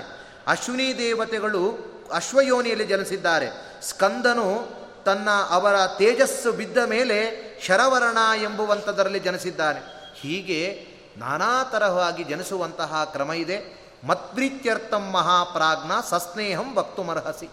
ಹಾಗಾಗಿ ನನ್ನ ಪ್ರೀತಿಗೋಸ್ಕರ ಆದರೂ ತಾಯಿಯನ್ನು ಸಸ್ನೇಹವಾಗಿ, ಪ್ರೀತಿಭಾವದಿಂದಾಗಿ ನೀನು ಅವಳನ್ನು ಮಾತನಾಡಿಸು. ಅಂತ ಹೇಳಿದಾಗ, ತಂದ, ತಂದೆ ಮತ್ತು ತಾಯಿಯ ಮಾತುಗಳನ್ನು ಕೇಳಬೇಕು, ಅವರ ಮನಸ್ಸನ್ನು ನೋಯಿಸಬಾರದು ಎಂಬುವಂತಹ ಭಾವದಲ್ಲಿ ಚಿಂತಯಿತ್ವ ಲೋಕವೃತ್ತಂ ಮಾತು ರಂಗಮಥಾ ವಿಪಿಷತ್ ತಂದೆ ಮಾತನಾಡಿಸುವಂತ ಅಷ್ಟೇ ಹೇಳಿದರೆ, ವೇದವ್ಯಾಸ ದೇವರು ತಾಯಿಯ ತೊಡೆಯ ಮೇಲೆ ಕೂತಿದ್ದಾನಂತೆ ಅಂಕದ ಮೇಲೆಯೇ ಕೂತಿದ್ದಾರೆ. ಆಗ ಆನಂದಾಶ್ರನ್ನು ಸುರಿಸ್ತಾ ಇದ್ದಾಳೆ ತಾಯಿ, ಬೇಡ ಅಂದಾಗ ಆಗಿರುವಂತಹ ಬಿಸಿ ಕಣ್ಣೀರಲ್ಲ ಆನಂದವಾಗಿರುವಂತಹ ಭಾಷ್ಪ. ಪುತ್ರ ಸ್ಪರ್ಶಾತ್ತು ಲೋಕೇಶು ನಾಣ್ಯ ಸುಖಮತೀವಹಿ ವ್ಯಾಸಂ ಕಮಲ ಪತ್ರಾಕ್ಷಿ ಪರಿಶ್ವಜ್ಜಾಶ್ರು ವರ್ತಯತ್. ಲೋಕದಲ್ಲಿ ಮಕ್ಕಳ ಒಂದು ಸಂಸ್ಪರ್ಶದ ಒಂದು ಸುಖದ ಮುಂದೆ ಯಾವ ಸುಖವೂ ಸಮಾನವಲ್ಲ. ಹಾಗಿರುವಾಗ ವೇದವ್ಯಾಸ ದೇವರ ಅಂಗಸ್ಪರ್ಶವನ್ನು ಹೊಂದಿರುವಂತಹ ತಾಯಿಗೆ ಅತ್ಯಂತ ಸಂತೋಷವಾಗಿದೆ. ವಿದುರ ನೀತಿಯಲ್ಲಿ ಒಂದು ಮಾತು ಹೇಳ್ತಾ ಅಷ್ಟೌ ಇಮಾನಿ ಹರ್ಷ್ಯಸ್ಯ ನವನೀತಾನಿ ಭಾರತ. ಎಂಟು ಸುಖಗಳ ಎಸನ್ಸ್ ಅಂತೆ. ಅದು ಸಾರ. ಸಮಾಗಮಶ್ಚ ಸಖಿಭಿ ಮಹಾಂಶ್ಚೈವ ಧನಾಗಮ. ಪುತ್ರೇಣ ಚ ಪರಿಶ್ವಂಗ ಅಂತ ಹೇಳ್ತಾರೆ. ಎಂಟು ಹೇಳಲಿಕ್ಕೆ ಹೋಗಲ್ಲ. ಎಂಟಾಯ್ತಲ್ಲ. ಹಾಗಾಗಿ ಅಷ್ಟೌ ಇಮಾನಿ ಹರ್ಷ್ಯಸ್ಯ ನವನೀತಾನಿ ಭಾರತ ಸಮಾಗಮಶ್ಚ ಸಖಿಭಿ ಮೊದಲನೆಯದ್ದೇನು ಅಂದರೆ ಸುಮಾರು ವರ್ಷಗಳ ನಂತರ ನಮಗೆ ಅತ್ಯಂತ ಆಪ್ತರಾಗಿರುವ ವ್ಯಕ್ತಿಗಳ ಸಮಾಗಮ ಆದಾಗ ಆಗುತ್ತಲ್ಲ, ಅದು ದೊಡ್ಡ ಆನಂದ ನಮಗೆ ಬೇಕಾದವರು, ಹಳೆಯ ಗೆಳೆಯ, ಪ್ರಾಣ ಮಿತ್ರ, ಅಂಥವರ ಒಂದು ಸಂಪರ್ಕ, ಅವರ ಒಂದಿಗೆ ಮಾತನಾಡುವುದು ಅದು. ಮಹಾನ್ಶ್ಚೈವ ಧನಾಗಮ. ತುಂಬ ದುಡ್ಡಿನ ಒಂದು ಒತ್ತಡ ಇದೆ. ಬೇಕೇ ಬೇಕಾಗಿದೆ ದುಡ್ಡು. ಏನು ಮಾಡಬೇಕು ಗೊತ್ತಿಲ್ಲ. ಇಲ್ಲ ಅಂದರೆ ಬಹಳ ಕಷ್ಟ ಇದೆ. ಯಾರೋ ಎಲ್ ಐ ಸಿ ಪಾಲಿಸರು ಬಂದು ಹೇಳಿದ್ರಂತೆ, ನಿಮ್ದೆಲ್ಲವೂ ಕೂಡ ಮುಗಿದಿದೆ, ಈಗ ಎರಡು ಲಕ್ಷ ಬರ್ತಾ ಇದೆ ಅಂತ. ಎಂತಹ ಆನಂದ. ಮಹಾನ್ಶ್ಚೈವ ಧನಾಗಮ. ಇದ್ದಕ್ಕಿದ್ದ ಹಾಗೆ ಸಕಾಲದಲ್ಲಿ ಧನದ ಆಗಮನ, ಅದು ಬಹಳ ಹರ್ಷ. ಪುತ್ರೇಣ ಚ ಪರಿಶ್ವಂಗ. ಎಲ್ಲಾದರೂ ಕೆಲಸಗಳಿಗೋ, ಎಲ್ಲೋ ಹೋಗಿ ಮನೆಗೆ ಬಂದಾಗ ಅಪ್ಪ ಅಂತ ಮಕ್ಕಳು ಬಂದು ತಪ್ಪಿಕೊಳ್ಳುವುದಿದೆಯಲ್ಲ, ಅದು ಅದ್ಭುತವಾಗಿರುವ ಹರ್ಷ ಅಂತ, ಹರ್ಷಗಳ ಯಸನ್ಸು ಅಂತ ಹೇಳಿದ್ದಾರೆ. ಹಾಗಾಗಿ ಇಂತಹ ವೇದವ್ಯಾಸ ದೇವರೇ ಕೂತ್ರೆ ಆಗುವಂತಹ ಆನಂದ ಎಂಥದ್ದದು. ಅಂತಹ ಆನಂದವನ್ನು ಹೊಂದಿರುವಂತಹ ಸತ್ಯವತಿ ದೇವಿ ಅತ್ಯಂತ ಹರ್ಷಿತರಾದರು. ಹೇಳ್ತಾ ಇದ್ದಾರೆ ಸತ್ಯವತಿ ದೇವಿ, ತಸ್ಮಾತ್ ಮಾನುಷ ಮಾಮೃಷೇ ಪುತ್ರ ತ್ಯಕ್ತು ನಾರ್ಹಸಿ ಸಾಂಪ್ರತ. ಇಂತಹ ಮಕ್ಕಳ ಒಂದು ಸನಿಹ ತಾಯಿಗೆ ಅತ್ಯಂತ ರಮಣೀಯ. ಹಾಗಾಗಿ ನನ್ನನ್ನು ಬಿಟ್ಟು ಎಲ್ಲೂ ಹೋಗುವ ಹಾಗಿಲ್ಲ ನೀನು ಅಂತ ಪ್ರಾರ್ಥನೆ ಮಾಡಿದ್ದಾಳೆ. ಆವಾಗ ವೇದವ್ಯಾಸದೇವರು ಹೇಳಿದರು ಸ್ಮೃತೋಹಂ ದರ್ಶಯಿಷ್ಯಾಮಿ, ಕೃತ್ಯೇ ತ್ವಿಚಿಚ ಸೋಬ್ರವಿ. ಸ್ಮೃತೋಹಂ, ಅಮ್ಮ, ನೀನು ಒಮ್ಮೆ ನನ್ನನ್ನು ಸ್ಮರಣೆ ಮಾಡು, ನಾನು ಬಂದು ನಿಲ್ತೆ. ಭಕ್ತರು ಸ್ಮರಣೆ ಮಾಡಿದರನೇ ಹೋಗ್ತೀನಂತೆ. ನೀನು ಇಷ್ಟು ನನ್ನನ್ನು ಇಷ್ಟು ಪರಿಪರಿಯಲ್ಲಿ ಸೇವೆ ಮಾಡಿರುವಂಥವ್ರು ನೀವೆಲ್ಲ. ಹಾಗಾಗಿ ನೀನು ಕರೆದೆ ಬರದೇ ಇರ್ತೀನ, ನೀನು ಸ್ಮರಣೆ ಮಾಡು, ಬಂದೇ ಬರ್ತೀನಿ ಅಂತ ಹೇಳಿ ವೇದವ್ಯಾಸ ದೇವರು ಈ ರೀತಿಯಾಗಿ ಬ್ರಹ್ಮರ್ಷಿರ್ ಬ್ರಾಹ್ಮಣಾನಾಂಚ ತಥಾನುಗ್ರಹ ಕಾಮ್ಯಯ. ವೇದವ್ಯಾಸ ದೇವರಿಗೆ ಪರಾಶರರಲ್ಲಿ ಅವತಾರ ಮಾಡಿದ್ದರಿಂದ ಪಾರಾಶರರಾದರು, ದ್ವೀಪದಲ್ಲಿ ಅವತಾರ ಮಾಡಿದ್ದರಿಂದಾಗಿ ದ್ವೈಪಾಯನರಾದರು. ಯುಗದಿಂದ ಯುಗಕ್ಕೆ ಧರ್ಮವು ಪಾದದ ಧರ್ಮದ ಪಾದ ರಾಸ ಹಾಕ್ತಾ ಹೋಗುತ್ತಂತೆ. ಅದನ್ನು ಹೇಳ್ತಾರೆ, ಪಾದಾಪಸಾರಿಣಂ ಧರ್ಮಂ ವಿದ್ವಾನ್ ಸತು ಯುಗೆ ಯುಗೆ. ಜ್ಞಾನ ರಾಸ ಆಗ್ತದೆ, ಮತ್ತು ಧರ್ಮವು ರಾಸ ಆಗ್ತದೆ. ಇದನ್ನೆಲ್ಲ ನೋಡಿರುವಂತಹ ವೇದವ್ಯಾಸ ದೇವರು ಬ್ರಹ್ಮರ್ಷಿಗಳಿಗೂ ಬ್ರಾಹ್ಮಣರಿಗೂ ಅನುಗ್ರಹ ಮಾಡುವ ಇಚ್ಛೆಯಿಂದ ಮೂಲವಾದ ವೇದ ಭಾಗವನ್ನು ಚಿಕ್ಕದಾಗಿ ಮಾಡಿ ವೇದವನ್ನು ವ್ಯಾಸ ಮಾಡಿದ್ದರಿಂದ ವೇದವ್ಯಾಸರಾಗ್ತಾ ಇದ್ದಾರೆ. ಹೀಗೆ ಸುಮಂತು, ಜೈಮಿನಿ, ಪೈಲ, ಶುಕ ಎಲ್ಲರನ್ನೂ ಕೂಡ ಉಪದೇಶದ ಮೂಲಕ, ಬ್ರಹ್ಮಾದಿ ದೇವತೆಗಳನ್ನು ಉಪದೇಶ ಮಾಡುವ ಮೂಲಕ ಅನುಗ್ರಹ ಮಾಡಿದ್ದಾರೆ. ಇದೆಲ್ಲ ಆದ ಮೇಲೆ ದಾಶಃ, ದಾಶರಾಜ ಹೇಳಿದ ಇಂತಹ ಗಂಧದ ಪರಿಮಳ ಇಲ್ಲ. ಸತ್ಯವತೀ ದೇವಿ ತಮ್ಮ ಮನೆಗೆ ತಾನು ಹೋಗಿದ್ದಾಳೆ. ಯಾಕೆಂದರೆ ಸ್ಮರಣೆ ಮಾಡಿದಾಗ ಬರ್ತೇನೆ ವೇದವ್ಯಾಸ ದೇವರು ಹೇಳಿದರು. ತನ್ನ ಮನೆಗೆ ಹೋದ. ಆವಾಗ ದಾಶರಾಜ ಕೇಳಿದ, ಅಪಾಸ್ಯ ಮತ್ಸ್ಯಗಂಧತ್ವಂ ಕೇನ ದತ್ತಃ ಸುಗಂಧತ. ಏನು ವಾಸನೆ ಅವಾಗೆಲ್ಲ ಎಷ್ಟು ದೂರದಲ್ಲಿದ್ದರೆ ವಾಸನೆ ಬರ್ತಾ ಇತ್ತು. ಈ ಭಾರಿ ಪರಿಮಳ ಬರ್ತಾ ಇದೆ. ಅದು ಎಲ್ಲಿಂದೋ ಬರ್ತಾ ಇದೆ ಅಂತ ಅನ್ಕೊಂಡಿದ್ದೆ. ನಿನ್ನ ದೇಹದಿಂದಲೇ ಅಂತ ನನ್ನ ಮೇಲೆ ಬಂದ ಮನೆ ಮನೆಗೆ ಬಂದ ಮೇಲೆ ಗೊತ್ತಾಯಿತು ಅಂತ ಅವನು ಹೇಳ್ತಾ ಇದ್ದಾನೆ. ಆಗ ಅವ್ರು ಹೇಳಿದರು, ಎಲ್ಲವನ್ನು ವೃತ್ತಾಂತವನ್ನು ಹೇಳಿದರು. ನನಗೆ ವಿಶಿಷ್ಟವಾದ ಪರಾಶರರ ಅನುಗ್ರಹ ಆಯಿತು. ಅದರಿಂದಾಗಿ ನನಗೆ ವೇದವ್ಯಾಸ ದೇವರ ಜನ್ಮವಾಗಿದೆ. ಹಾಗಾಗಿ ಏವಂ ಲಬ್ಧೋ ಮಹಾಗಂಧಂ ನರೋಷಂ ಕರ್ತುಮರ್ಹಸಿ, ಎಲ್ಲಿಂದಲೋ ಬಂತು ಅಂತ ನೀನು ಅನ್ಕೊಳ್ಳು ಬೇಡ ಈ ರೀತಿ ಅನುಗ್ರಹ ಆಗಿದೆ ಅಂತ ಹೇಳಿದ್ದಾರೆ. ಇದನ್ನೆಲ್ಲ ಕೇಳುವುದರಿಂದ ಏನು ಅಂತ ಹೇಳಿ ಫಲಸ್ತುತಿಯನ್ನು ಹೇಳ್ತಾ ಇದ್ದಾರೆ ವೈಶಂಪಾಯನ ವಾಚ. ದಾಶರಾಜಸ್ತು ತದ್ವಾಕ್ಯಂ ಪ್ರಶಂಸನನಂದ ಚ ಏತತ್ ಪವಿತ್ರಂ ಪುಣ್ಯಂಚ ವ್ಯಾಸ ಸಂಭವಮುತ್ತಮಂ ಇತಿಹಾಸಮಿಮಂ ಶ್ರುತ್ವ ಪ್ರಜಾವಂತೋ ಭವಂತಿ ವೈ. ಇಂತಹ ವೇದವ್ಯಾಸ ದೇವರ ಸಂಭವ, ನಮ್ದೆಲ್ಲ ಭವ, ನಮ್ದೆಲ್ಲ ಹುಟ್ಟು, ಅದು ಸಂಭವ. ಸಂಭವ ಅಂದರೆ ಶುಕ್ರ ಶೋಣಿತವಾದ ಸಂಪರ್ಕ ಇಲ್ಲದೆ ಭಗವಂತನು ಪ್ರಾದುರ್ಭೂತವಾಗಿದ್ದು ಆದ್ದರಿಂದ ಇಂತಹ ಸಂಭವವನ್ನು ಕೇಳುವುದರಿಂದ ಭಗವಂತನ ಅನುಗ್ರಹ ಆಗ್ತದೆ, ಪಾಪಗಳಿಂದ ಮೋಚಿತರಾಗ್ತಾರೆ. ಸತ್ಪುತ್ರರು ಜನಿಸ್ತಾರೆ, ಜನಿಸಿದವರ ಮಕ್ಕಳು ಸತ್ಪುತ್ರರಾಗ್ತಾರೆ. ಇಂತಹ ಒಂದು ಆಖ್ಯಾನದ ಫಲವ ಅಂತ ಹೇಳಿ ಹೇಳಿದ್ದಾರೆ. ಹೀಗೆ ವೇದವ್ಯಾಸ ದೇವರ ಪ್ರಾದುರ್ಭಾವದೊಂದಿಗೆ ಈ ಒಂದು ಅಖಂಡವಾಗಿರುವಂತಹ ಮಹಾಭಾರತದ ಪ್ರವಚನದಲ್ಲಿ ಭಗವಂತನು ಯಥಾಮತಿಯಾಗಿ ನುಡಿಸಿದಂತೆ ಇವತ್ತು ಇಲ್ಲಿ ಹೇಳಿದ್ದೇನೆ. ವಿಶೇಷವಾಗಿ ಇವತ್ತು ಇಲ್ಲಿಗೆ ಐವತ್ತೇಳು ಅಧ್ಯಾಯಗಳು ಮುಕ್ತಾಯವಾಗಿದೆ. ಮುಂದಿನ ಪ್ರವಚನಕಾರರು ಐವತ್ತೆಂಟನೆಯ ಅಧ್ಯಾಯದಿಂದಾಗಿ ಅವರು ಮಾಡ್ತಾ ಇದ್ದಾರೆ. ಭಗವಂತನು ಕಾರ್ತೀಕ ಮಾಸದ ವಿಶೇಷವಾದ ದಿನದಲ್ಲಿ ಇಂತಹ ಒಂದು ಪ್ರವಚನ ಮಾಡುವಂತಹ ಯೋಗ ಭಾಗ್ಯವನ್ನು ನಮಗೆ ಕೊಟ್ಟಿದ್ದಾನೆ. ಅದು ವಿಶೇಷವಾಗಿ ನಮ್ಮ ಪೇಜಾವರ ಸ್ವಾಮಿಗಳ ಅನುಗ್ರಹ. ಗುರುಗಳ ವ್ಯಾಸಮಠಾಧೀಶರ ವ್ಯಾಸರಾಜ ಮಠಾಧೀಶರವರ ಶ್ರೀಪಾಂಗನಗಳ ಅನುಗ್ರಹದಿಂದ ಯಥಾಮತಿಯಾಗಿ ಮಾತನಾಡಿದ್ದೇನೆ. ಎಲ್ಲ ಭಕ್ತ ಜನರು ಕೂಡ ಇದನ್ನು ಕೇಳಿರ್ತೀರಿ. ಅನೇಕ ರೀತಿಯಲ್ಲಿ ಇದರ ಆಸ್ವಾದನೆಯನ್ನು ಮಾಡಿರ್ತೀರಿ. ಆದರೂ ವೇದವ್ಯಾಸ ದೇವರ ಮಾತು ಎಂಬುವಂತಹ ಒಂದು ಭಕ್ತಿಯಿಂದ ಈ ಕಾರ್ತಿಕ ಮಾಸದಲ್ಲಿ ಎಲ್ಲರೂ ಕೂಡ ಭಾಗವಹಿಸಿದ್ದೀರಿ. ಅಂತಹ ಎಲ್ಲ ಭಕ್ತ ಜನರಿಗೂ ಭಗವಂತನ ವಿಶೇಷವಾದ ಅನುಗ್ರಹ ಆಗಲಿ. ವೇದವ್ಯಾಸ ದೇವರ ಅನುಗ್ರಹದಿಂದ ಜ್ಞಾನ ಭಕ್ತಿ ವೈರಾಗ್ಯಗಳು ಇತೋಪಿ ಅತಿಶಯವಾಗಿ ಪ್ರವೃದ್ಧವಾಗಲಿ. ಭಗವಂತನ ರಕ್ಷಾ ಕವಚ ಇರಲಿ ಅಂತ ಹೇಳ್ತಾ ಗುರುಗಳ ಅನುಗ್ರಹ ಇದೇ ರೀತಿ ಮೇಲಿಂದ ಮೇಲೆ ಆಗ್ತಾ ಇನ್ನೂ ನಮಗೆ ವಿಶಿಷ್ಟವಾದ ರೀತಿಯಲ್ಲಿ ಅಧ್ಯಯನದಲ್ಲಿ ಅದರ ವಿಶಿಷ್ಟವಾದ ವ್ಯುತ್ಪತ್ತಿಯನ್ನು ಭಗವಂತನು ಕೊಡಲಿ ಅಂತ ಹೇಳ್ತಾ ಎರಡು ಮಾತುಗಳನ್ನು ಅಸ್ಮದ್ ಗುರುವಂತರ್ಗತ ಭಾರತೀಯರನ ಮುಖ್ಯ ಪ್ರಾಣಾಂತರ್ಗತನಾದ ಇಂದಿರಾ ದಾಮೋದರನಿಗೆ ಅರ್ಪಣೆ ಮಾಡ್ತಾ ಇದ್ದೇನೆ. ಶ್ರೀಕೃಷ್ಣ ಅರ್ಪಣ ಮಸ್ತು ಕಾಯಿನ ಮಾಚ ಮನಸೇಂದ್ರಿಯರ್ವ ಬುದ್ಧ್ಯಾತ್ಮನಾವ ಪ್ರಕೃತಿ ಸ್ವಭಾವಂ ಕರೋಮಿಯತ್ಯ ಸಕಲಂ ಪರಸ್ಮೈ. ನಾರಾಯಣಾಯತಿ ಸಮರ್ಪಯಾಮಿ.